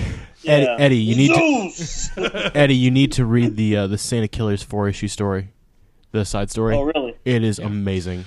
All right. Yeah, he. Yeah, easily he's one of my favorite characters, and then also the also the uh, stranger that's based off of John Wayne too. Yeah, yeah. Yeah. Um, The figment but of his but, imagination. uh, he, I, I, I also, I throughout the book, I thought that they brought the Santa Killers in more so as like you're playing Resident Evil and Tyrant shows up, like when you're randomly you don't expect it, Mm-hmm. as opposed to actually giving. I think that I think Santa Killers deserve more screen time. What? my favorite, actually, one of my favorite moments between Jesse and Santa Killers is when Santa Killers like, "You say one word, I'm going to shoot you," and Jesse's like, "Miss." yeah, that was great.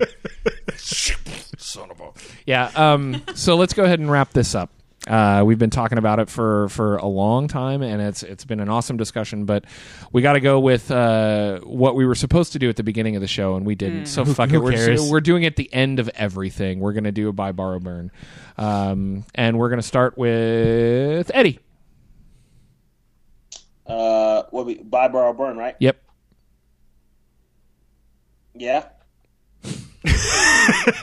Yes to all. Yeah is neither of the is none of those words. So you borrow it from your friend, you I'm gonna- I'm gonna burn go it, and then you buy him a Seven copy. is my answer. I swear I fucking no. I I blanked out for a second. Like I just spoke, and then and I like I disappeared into the astral plane, and I came back, and what?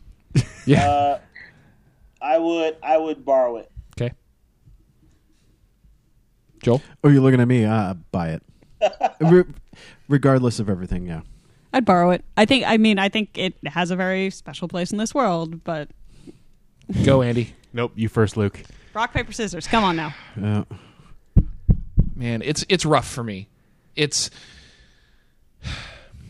it's really a toss up it's not it's clearly not a burn it's it's a real toss up between borrow and buy um i th- i think i'm leaning toward buy uh because i like I like the book and I like all the elements of the book. I think they're I think they're assembled in a weird way that that undermines a lot of little bits, but overall it's it is a fantastic story. Um, it's it's even more fantastic when you take in the meta elements of the era in which it was released uh, and what it has done for the comic book industry since.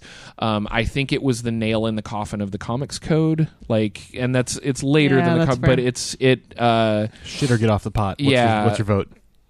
I'm gonna say bye. Good Yeah. man. Yeah. It's it's a buy. It's a great interpretation of watching a non-American sort of view American culture, Yeah. and like it really like s- solidified Garth Ennis as one of my favorite writers. It's in my top three books, if not. It's either on equal with Planetary or it's like right there.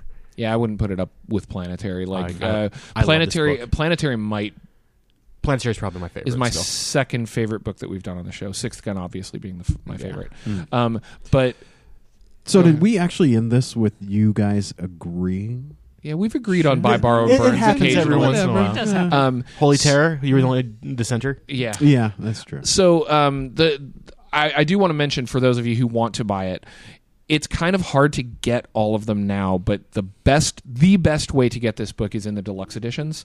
Um, it's a, a six volume hardcover set that includes not only the sixty six main issues but all of the It miniseries. includes Saint of Killers, slotted in- Arseface, and uh, Good Old Boys. good old good old boys, tall in the saddle, and uh, Cassidy whiskey and water. Um, oh, I forgot about Cassie. Yeah. So it's got all of the side stories and all of everything kind of sl- slotted into the story where they need to be. So like we, you get the Saint of Killers history right before um, the Sun moment and where he becomes the Saint of Killers. Uh, well, to- no, you- like they slotted into the middle of the storyline right before the desert Yeah, confrontation, right? So um, they do a really fantastic job. The books look fantastic. Here's the problem. The third one, for some reason, was printed in smaller quantities than all of the rest of them and is actually harder to. It's either the third or fourth, so it's actually really hard to find. And the when you do find it, it's right now it's between 100 and 120 dollars Get um maybe worth it anyway i don't know but the singles, and I well finding the singles is uh, fucking impossible Is like it? yo f- especially the early singles. They're you can't find So, them uh, anywhere. as a tangent, I originally my number two issue got wrecked, and I Mhm. had to find another one. It took me like a year to find Yeah. a, a shop that had it. Um, it is available digitally, uh, which is of course fantastic. Um, there are soft cover trades of it, which are also great. But if you can find those deluxe editions, that's really the way to go. They're thirty bucks each, so you're look, you know you're looking at um, 180, 200 bucks for the whole six six volume set. But it's uh, it's definitely worth it. Make it, do it, fast and make sense of the world that ever power. This is it. This is the end of the show. This is uh, the end of all shows. The end of all things. Trade Secrets is dead. Trade Secrets is dead. All Long hail live Trade Secrets. Not Trade Secrets because Long live Horrific. Nope. How many nope. We ha- we do have one other fan uh, fan email uh, that I wanted to read, and it's a, it was actually posted on our Facebook wall by Aaron Coker. And he says, Really sad to see you guys wrapping up trade secrets, but I can understand the reasons. Still, I want to thank you for running so long and being so consistently great. The same whim that made me decide to check out the Emerald City Comic Con last year must have also made me pick up a colorful the colorful flyer for trade secrets. And I'm glad I did. Hearing your show, manned and womaned by fans, but also professionals in your own right, influenced me to start my own podcast and in a world of sometimes downright noxious online commentary, reminded me that there's a cogent and witty con- that there are cogent and witty commenters out there who still are quote unquote just like me. And who, like me, sometimes take the fungo bats to something because because some things deserve it. If before you go, you can recommend any other comic book review discussion related podcasts you listen to, because I'm going to have a trade secret sized hole in my rotation soon. Although the after the fact archives are still up, right? Hmm. Thanks again for such a professional and always funny show. Lucky to all of you. Luck to all of you in future in the future, and please keep in touch. Yay, thanks, Aaron. Thank you, Aaron. I like to hear that we've had any kind of influence on somebody starting their own podcast, and uh, one as entertaining as as uh, as uh, just enough trope. Just enough trope for listeners out there. If you're looking for um, kind of a nerd culture, a generalized nerd culture podcast. Uh, Just enough trope is hosted by Aaron and uh, Diane, and they are they're hilarious together. The show is really funny. Uh, it's really fun. They they they go across a wide range of topics, not just comics, but movies and other pop culture stuff and, and nerd culture. And it's uh, really, really fantastic show. And I, it's nice to hear that Aaron's been one of our listeners. We got to meet him at the last Emerald City Comic Con. and their business cards are amazing. Yeah. Both he and Diane are really super, super nice people, and, and it's a great show, so everyone should go listen to that. Yay. Um, as far as other comic book podcasts, uh, I have two. Anne has two. Rachel and Miles Explain the X Men is fantastic, and it really is just basically an X Men plot summary. Which, if you know anything about the X Men, you understand how this could take episodes and episodes and episodes. It's super Years. entertaining, and they fully admit that like this is our favorite superhero soap opera. This is ridiculous. Let's go through this. Point out not only the important bits but also the completely ridiculous bits. Um, two, I am recommending this without having actually listened to an episode but I know the people involved and they are brilliant and interesting and uh, have opinions that they can state well and won't necessarily follow the mainstream. Uh, it's the Bloodbath 2 podcast. Uh, that's with a number two. with a number two, Not letter the two. letter two, but the number two. Um, and you can find them on the iTunes, and they're neat. Cool. What was the first one again? Rachel and Miles explain the X Men Hmm. and Bloodbath. Andy. 2. I actually don't listen to comic book podcasts because I'm always worried that I'll accidentally steal something from someone. And if I'm like, oh, that's brilliant, like I've caught myself a couple times. But now you can. Yeah, to be fair, being on a comic book podcast makes it less likely that I'm going to listen to comic book it, podcasts. it's like it has always been a concern Uh, of mine that I would you know listen to something and then regurgitate something similar without realizing it because it you know Mm. whatever spark got put in my head. Um, yeah. Yeah. sorry guys, I I'm so tired. Joel. Um, Comic Conspiracy. It's part of the the Geeks Geekbox network, and it's a it's by a guy who owns a comic book store in Sunnyvale in California, and he has friends come over, and they're mostly DC centric. So Jesus would probably enjoy that. They do talk about DC more than Marvel, and they disparage Marvel. So This is probably true of Bloodbath too. Mm. So it's a, a little bit different. It's um it's good and it also goes over kind of the business aspects of comic books too because the guy owns the comic he owns a comic book store, so he talks about diamond dis- distribution and all that. Um, pretty good. Do you Yeah. have any that you listen to, Eddie? Ha, myself. I am a comic books podcast. Reading, I read, I read comic books and then listen to myself talk about them. That's what I do. Um, there's two that I want to bring up. I haven't listened to them extensively, but I have listened to episodes and they were all really good. One of them is called Comic Geek Speak. Um, and it, it is another just kind of both of these are general comic industry, but focus a lot on interviews with creators. So Comic Geek Speak, and one of my favorites is is called Word Balloon.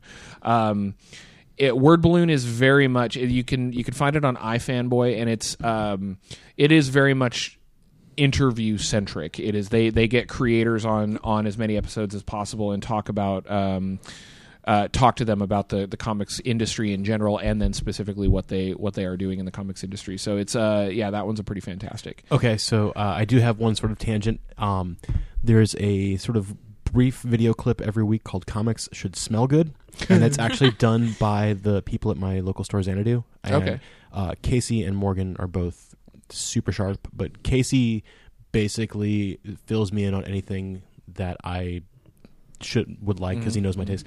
The dude is brilliant, and he's written a backstory in uh, Prophet, and he's doing some publishing some of his own stuff Nice. right now. Um, Highly would recommend listening to those guys. Cool. Um, I've gotten asked the question a lot, both by l- listeners and just friends and people about why we're why we're ending this show. Um, so I'm I sick and tired of looking at Luke across the table. I, I, I just want to address that real quick since it's our final episode, and uh, I'm just gonna. The onus is entirely on me. Um, this was it, it, it. The reason for ending the show is first and foremost. I I love doing this show, but it's a lot of work. It's it's a lot of work uh, between promoting, producing. Uh, reading the source materials that we review, Editing. editing, and that's what I kind of meant by producing. But like, yeah, editing it, uh, putting it together, and publishing it. Maintaining um, the website. it is. Um, I mean, it on average, it takes me a short episode is Ten hours. Eight to ten hours of work, including the recording of the show. Uh, a long episode can be up to 20, 25 hours of work, um, and that's a lot. That's a lot of time, and you know, none of us are getting paid for this. None of us. We we really enjoy it, and it's really fun. But man, it's that sometimes, uh, for me specifically, one of the reasons why I decided to to step away from doing this podcast is that I am actually when I started this show, I was When you started hard- Geekerific. no, no, no. Specifically, trade secrets. Uh, I was hardcore comic, m- comic dude, comic guy. I was buying a ton of single issues. I was really, really into comic books a- as an industry, and not that I'm not anymore, but I am definitely shifting my focus in a way that doesn't lend itself to to being current in the comic industry all the time and being able to talk about it uh, in a way that's you know relevant. Um, I I'm a trade waiter. You know, I've stopped buying single issues entirely, um, and that's fine for this show because we focused on trades. But um, but the biggest part of it for me was just that you know starting to f- starting to kind of fade into a new kind of a new view of the comics industry and the way that I handle my fandom just wasn't really conducive to to doing this every two weeks uh, and talking about it every two weeks anymore. I don't. Um, I'll be honest. I don't have the energy for it, uh, and that's not that's not to say that it isn't fun. It's just that um, uh, I I want. I want to concentrate on other things. I'm, you know, I've got a burgeoning writing career that I'm trying to start, and I'm like, uh, you Takes know, time gonna- to burgeon a writing career. I'm going to move from something, one thing that makes me zero money to another thing that takes a lot of time and makes me zero money. So it's uh, totally Progress! fine. But, um, uh, but that, yeah, to, for, for anybody who's listening to this show and wondering why, you know, why we're pulling it, pulling the plug, it's, uh, it's on my shoulders and I'm going to take that, I'm going to take that bullet because um, the other reason why we're ending it now is that I really wanted this show to end on a high note and I, was gonna think say, that we've I think that we've accomplished that right like after the fact faded away, it didn't burn out, Yeah. right? And I think that uh, at this point, we are still we're still so enthusiastic that we came up with two hours of discussion about Preacher in the comic industry today. That um, that is a fantastic way to to wrap up the Trade Secrets run. Uh, we've been doing podcasts since January of 2010. Um, between that's when After the Fact started. I came on February March of or 2010. like. Yeah, you came on Episode in a- March nine. or April. Yeah. Uh, we started with video games, and as we shifted away from that, we start we moved into comic books. Uh, this I'm I'm here's where I'm going to start to get into my thank yous. Um, this has been the most solid crew I could have ever hoped for. A hundred episodes of this show, and we are the guys that have been doing it the whole fucking time.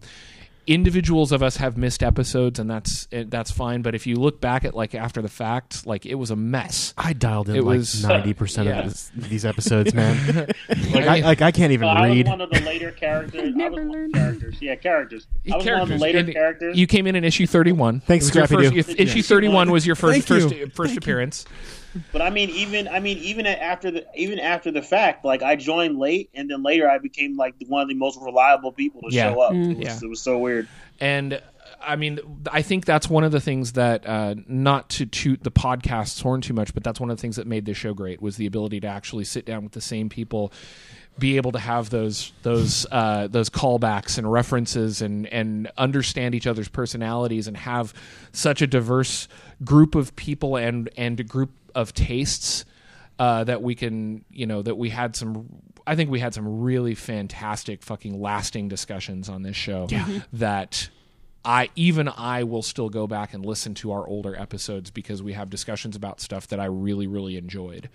Um, and I'm hoping that that happens for for listeners out there. I, I'm, I'm. This is podcasts are not the kind of thing that get um, that get discovered after their death, like a lot of things are. But um, I I would hope that the vast majority of our shows are listenable. Um, that that they're not dated too badly and will transcend their the You time period in which we record them. One So- could listen to them after the fact. Oh, I love it when someone says the name of the show in the sub show. five. Oh, Um, and that's uh, t- to get sappy for a minute. Thank you guys very much. So, Ann, Andy, Joel, Eddie, uh, you guys have made this show fantastic for four and a half years. And I'm actually getting choked up. Wow. Feelings. you know what? It's So- been it's been a lot of fun, and it's been a really great way to like keep up on comics and read a bunch of cool shit that I would have never known about, which is fantastic. And you have all watched me morph from like the I read really I- obscure I graphic novels and web comics on the comics. internet. Webcomics, To I have a pull box. It keeps getting larger. I don't know how that happens. Uh, Yeah, yeah, and you know that's the weird thing because each one of you guys have a character arc. I mean, Luke, you started you started out, we worked together, and then you left, and now you're an author, published author, and everything. And you you were someone I didn't really know, but you got your master's degree now, and you're blossomed to a woman. You'll be a woman. Well, I, I don't know how to say it. Joel the wordsmith, ladies Yeah, and gentlemen. Exactly. That's that's why I'm here. Ah. And Andy, now you're you're engaged, and and I pretty much stayed the same. I, You put a daughter through school. That, Wow, but I was doing that before, Blossomed though. Into a woman. I guess. Well, no. Be, Eddie, you've become I like a to robot. think I've gone Super Yeah. Saiyan. Actually. Yeah, right? yeah. You, you, you, you are now the, the, the technology. You're the Max Headroom of Yeah. the show. yes. Yeah, and I, I mean, I, I think know- that was probably one of the most interesting. Like d- to to to bring it back around to that, I think that's one of the most interesting things that happened over the course of this show was that what No, no. I was just I'm lamenting putting my foot in my mouth. once. All the One way last to the knee. time. It's traditional. um, was was the you know that that table at Emerald City Comic Con. Th- like like I said, we started the show in 2011. We didn't have a table. We we got We a table. hijacked a table. We got it. hook and crook. yeah, we we hijacked hijacked a table at Emerald City Comic Con, and that's one of the interesting things that I've seen in the evolution of this show is watching how much Emerald City Comic Con has changed over the course of Oh, just God, the yeah. show. How much bigger it's gotten to the point eh, they sold to ReedPOP, and now I'm going to have trouble getting a table again. Um, like there, a lot of things are changing about that that convention, and this show has kind of grown alongside it. Yeah. Um, but you know, getting that table and you know, getting because of that table, we've met so many people. Because of that table at Emerald City Comic Con, it it has generated almost every interview we've ever had on the show. Okay, real quick on that tangent, is- I, I want to say thank you to Ed Brisson, Johnny Christmas, Kurtis Wiebe, Matt Fraction, Cullen Bunn, Kelly Sue DeConnick. Kelly. I, actually, I, Kelly Sue's so nice. I, I felt like such an ass because I didn't know who she was the first time I met her. Uh, Kelsey Um, DeConnick, Danielle Corsetto was on the show. Ob Driver was on the show. Ob- Um, yeah, we like. God, who else did have we interviewed on this thing? Um, John Layman. John. Layman, John is super nice. Um, oh my god, I feel like such an ass. I should have written these down. Yeah. Uh, All of the people who we've interviewed on this show. Yeah, we talked to- been- did we say Curtis Glass. Yeah, I said Kurtis. okay. Brian Glass, Michael Avon Oeming. Oh, yeah. uh, we have Matt Fraction. we I- have I become Fraction. like I have actually p- become legitimate friends with Brian Hurtt in large part because of this show at the beginning. And uh, Cullen Bunn and Cullen, I talk on online all the time. Uh, Kurtis, Kurtis and Ed, um, like her, uh, the two of them, I I talk to all the time and I feel like those are guys that I could actually like if I went to Vancouver I could go out and have a beer with those guys and and that is in large part because uh, I ha- I could break the ice with them by asking them for an interview on the show and then uh, Ed I've I was always floored by like we did the interview with him and he's just the nicest fucking guy in the world and so is Kurtis and Johnny and- Johnny is so nice. Yeah, um, I, I'm just remembering uh, when you know we were we were interviewing them, and before the interview starts, they're like, "Okay, just don't ask this one question." And we're And- like oh, three God. minutes into the interview, and Luke's like, "Hey, here's this question," and I'm just like, They- "What the they fuck, said- Luke?" They said, they said, "Don't ask about the ending of Sheltered," and I, Uh-huh. I was my question, my intended question was not what came out of my I know, mouth, but it was so funny because I and just like because because Ed looked at me like, "What brain damage do you have? What is what is your fucking problem?" Because he he literally was just like he it was one of those like it was almost like one of those uh, Tom Cruise is going to get up and walk out of this interview kind of moments where he was just like he was real close to just being like oh fuck this noise I'm going I'm gone but yeah. I, the the interviews have been fantastic. Um, the I'd say one of my one of my some of my favorite uh, interviews have been with uh, uh, Jeff. Uh, what's his last name? Jeff. Uh, Jeff Callis, Oh Say it yeah, again. Callis. Callis the from Penny Arcade. the guy that we talked to at the end Penny of Ar- PAX. the, Def- and the PAX definitely. casts. Yeah, Definitely some of my some of my favorite times. And there's that one that one uh, Dead Zone episode that will never that has only The been sheep. heard by the people that were actually on the show as as Luke made it disappear an into the hour interwebs. an hour and a half episode that was a day two PAX cast that, that just uh, died. that vanished into the ether. And like Too beautiful so how for long- this world. Out of what six or seven years total? Five and a half, almost six years. Almost six years. Out of- Almost one six years. episode died. Okay, we've lost we've lost one PAX cast.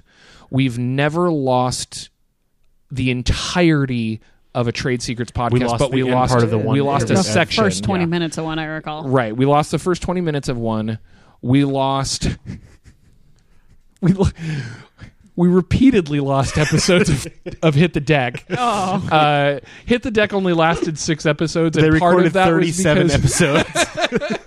They recorded episode three three times. so good. oh god. and then lost another episode, and then they were like, "Yeah, I'm done." And then there is a recorded but unproduced Oh, episode yeah. of Everything Is Ruined Forever Yeah, that never that actually never got off, but- never happened because it turns out that uh, doing the other half of the podcast is a shitload of work. yeah. Oh god. No, uh, so, thank you, Luke, for doing that. so real quick, I'm going to jump in here. Uh, like having done editing on, I think two episodes. Like there's like a giant. Like if you were listening since the beginning, there is a giant gap, and there is an episode of Joel and I reviewing. I don't remember Horrible. what, and it took me like weeks to get everything working right. And uh, the entire time I'm sitting there, I'm trying to edit. I'm sweating, sweat's just rolling down my face. I'm like, how the fuck does Luke do this? And then like some of the PAX episodes, you know, we'll record them, and then next day Luke's like, "Yep, it's up on the site." I'm like, "You fucker." yeah. Those were uh, Hey, hey. those were long nights. I've got to ask. I've got to ask. I think everybody on the show right now was there. Maybe I think Joe might have been still working, but the uh, from that that uh, missing episode, the sheep truck. the sheep truck. The sheep truck was yeah. It's like sheep. This is an ins- it's an inside joke that no one who's listening to this is ever going to get. But goddamn, it was awesome. So There was uh, a brilliant moment. Well, this is our final fuck you to What made listeners. Huh? the funniest moment of the show. No, No one one will Yeah. ever there. hear. What Yeah. made what made the PAX one so crazy was the fact that we would go over to the Sheraton, and whenever we recorded, I would immediately call the waitress and start drinking. Yep. And by the time we got halfway in into the episode, I mean, I was pretty much lit, and then it was just over from there. Yeah. The PAX episodes and the Emerald City Comic Con episodes were all kind Yeah. of the same thing. We were always sitting at the the Sheraton. I remember Callus getting all choked up talking about the road and his son, and I'm like, man, the fuck up. Oh God, Eddie. Yeah. All right. Um, we should we should wrap this up. Wait, w- real quick, one last thing. Okay. Uh, so I want to say thank you to uh, Ed Ridgway, Aaron Gordon Broughton, uh, Scott Ingersoll, uh, Wes. Um, guys, I really appreciate you know getting the heads up that people are actually listening to this stuff outside in the real Yay, world. they Um, do. You guys are awesome. Also, I want to say thank you to Jesus and Aaron for the emails. You guys rock. Yeah, Aaron, thank you. for interacting with especially us. especially Jesus, Jesus Christ, he sent four emails in one week. Uh, Aaron, you and Diane are awesome. Um, also, Also, thanks to Nick Lindsay, who Nick Lindsay. freaking Lindsay. gave us books that one time. Right, yeah, he It's gave us totally Trans rad. Gave All it- Hail Megatron. All Or- Hail Megatron. oh, Trans- I want to read Trans Metropolitan All Hail Wow. Megatron. Transformers. Spider Jerusalem versus Megatron. Interesting. oh my god. Yes. Uh, also, really, really awesome people, Dale and Jeff. Uh, Otherwise known as the Frederick the Great crew, or Yeah. Count Dolby von Luckner is Dale's. um, yeah. You guys Have have hung out with us at cons and in fact had beer with us at cons. Yeah, in fact, remember And we let us recorded an it in episode their in their room. hotel room at Emerald City a couple years ago, which was pretty fantastic. Uh, for those of you who have seen our Facebook banner, almost all of those pictures, all the pictures on there except for the one of Joel, were actually taken during that recording while we were sitting around uh, Dale and Jeff's hotel room that that day. So So many And check out Dale's stuff because he does a lot of very cool things. women in science. he does the Women in Science, which is a book. It's also a recurring blog where he does interesting in-depth profiles with a amusing cartoon as well of a, wide, wide variety of women in science throughout the ages. He also does a series that is uh, has it has one like pulp hero and one modern hero, all women, uh, and it's just like going into some of the some of the B C D grade heroes and and doing like a fun review of them. So yeah, and if there's God, we've we've thanked a lot of people and we were stupid and didn't write a lot of them down. So like if there's anybody that we're forgetting out there, it's not because uh, it's not because you didn't have an impact, it's just because we're dumb. And I'm an Um, asshole. That's- yeah, I mean Luke's dumb. I'm an uh, asshole.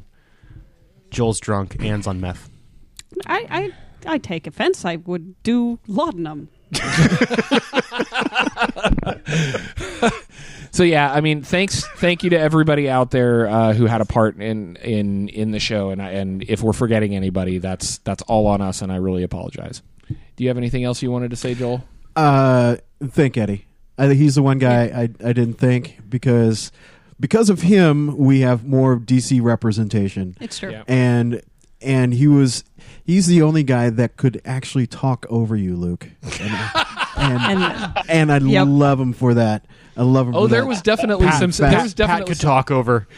there was definitely some early episodes of Trade Secrets and, and after the fact that Eddie was on where he was just like, "No, fuck you, I'm not letting you talk. Fuck off." It's like- I love it. So yeah, thank you, Eddie. Oh, and thanks, Mike. Hey, Micatron, thank you, Joel. the other host who's not here. Micatron was on our inaugural, and he was on 27. Yep.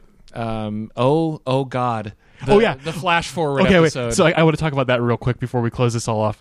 Just to give you guys a heads up with that episode 27, the look on Luke's face was fucking priceless. Every time that we'd record, he's like, "We got to keep continuity. There's got to be some way to do this."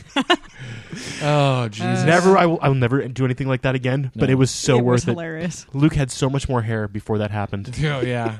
I just wish I could have been a fly on the wall when I there sent the files so over much, to him. so much shit that I had to edit around for what was it, twenty fucking episodes Yeah. until we got to the point where we recorded episode six. And so many times I had to stop the episodes, quote unquote, episode six recording to be like, no, no, no, we haven't talked about that yet. Son of a bitch! Like that was a fucking nightmare. God, and it just it, like it warms the cockles of my heart. It's just so good. Mm-hmm. Yeah. All right. Well, we have been doing this show now I- for four and a half. What, what was it? What was what, Eddie? Oh, I was just gonna say that uh, you know, I appre I appreciate the fact that uh, invitation was extended to me, you know, to join the show after uh, you know, after the con, especially Mhm. for the simple fact that the first day that I met I met you all, there it it wasn't like that, and then like I ran into Anne the next day, and she was like, "Oh my God, we're so glad! I'm so glad we I saw you again because we wanted to ask you if you wanted to be on the show, but." But uh, you know, we didn't. Nobody got your contact information Yeah. or anything Yeah. after it. And so it was like sheer, you know, honestly, it was sheer luck. I mean, I could have been a one day and done, Mm-hmm. but uh, Fate would my have it luck- otherwise. Yeah. Well, and I know we've told this story on the show before, but it was, it, I mean, it was. you walked up to the table at Emerald City, and you stood there for three fucking hours, like, or well, two just shooting the hours. shit. Yeah, we're just shooting the shit. talking about comic books, and that it was at that moment, like, literally, you walked away from the table to go do something, and we were like, Luke looks that over could have at been me. an episode of the show. Luke looks over at me. He's like, "Why weren't we recording that?" I'm like, Yeah. "Why didn't we get that guy's information?" yeah. But uh, I, I- you know, I'd like to thank you for that. Thank you for extending an invitation to me, Absolutely. and uh, you know, making me a part of the the uh, Geekerific team.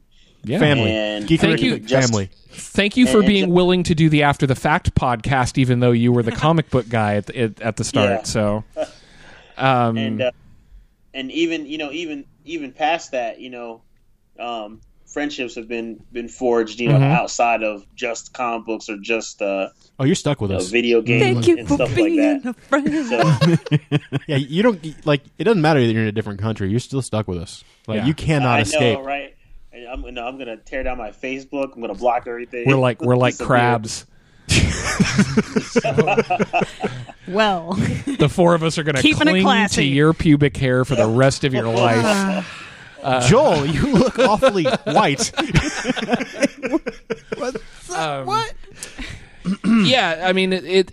This whole endeavor, the Geekerific endeavor, started in 2010 um, as a as a way to distract me from life. If that sounds weird, and this might be getting a little sense. serious for the show, but like in the end of 2009, my father passed away, and uh, I was in a job that I really didn't fucking like. So this actually started the whole after the fact, and everything started because. Um, just because I needed something to to occupy my time. Um, I was trying to write at that point in time, and I couldn't because there was. I needed something that didn't involve that I could, I, I could do to overcome distraction, and writing wasn't that thing, right? that I makes was- sense. I- Writing, you're going to get into all the squishy places of doom. yeah. Um, and so, it- you know, starting with After the Fact, it became a reason for me to play a bunch of video games. And then Trade Secrets just kind of naturally evolved out of that because, like, you started on the show and, you know, you, you and I worked together and we were constantly talking about comic books and constantly posting things about comic books. And it was just like, this format works. We should use it for a comic book show. And I remember that day, I remember walking over to you at work and being like, you want to do a comic book podcast? And you're like, yep. and it was just like, and it was like, who else should we recruit? And we started going through after the fact people, and we're like, don't know if Micatron reads comic books, and I know Patrick doesn't. Who who else? And then I I think I don't remember how we came to you. Uh, you, I signed myself on because Oh, Mike right. had Mike mentioned, mentioned something it. about it, and it's like, really, comic book podcast? You say? Yeah. Hey, I want to do this thing. and Joel was just a guy that we used to discuss comic books with work uh, again at work with uh, occasionally, and and it was just one of those like yeah, those discussions naturally lead into what we would be doing on the podcast. So it was all just this. I mean, obviously the three of us worked together, and then Anne, it was through you know through our connection through Micatron ini- initially, Eddie through the podcast, but everything uh, evolved organically, and I think that's one of the reasons why it worked out so well Yeah. for over the years is that.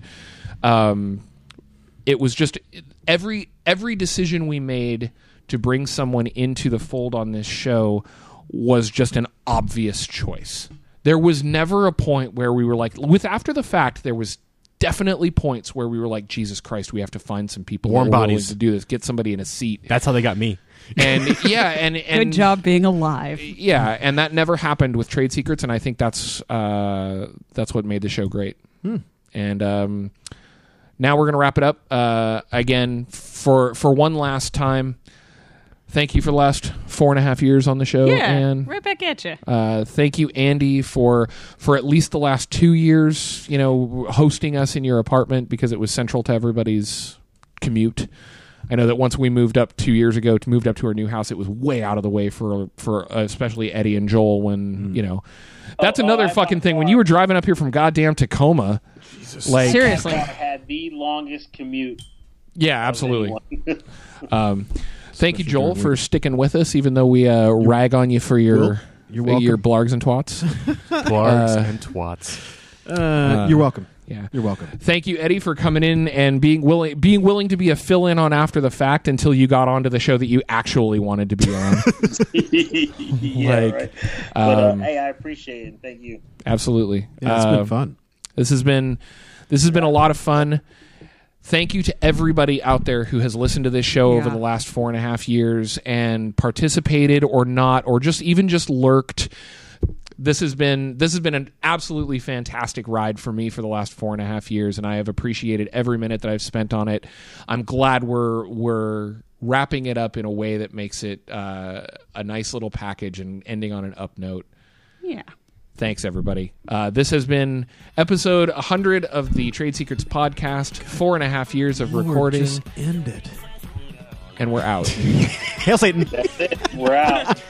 Work it harder, make it better, do it faster, makes us stronger than ever.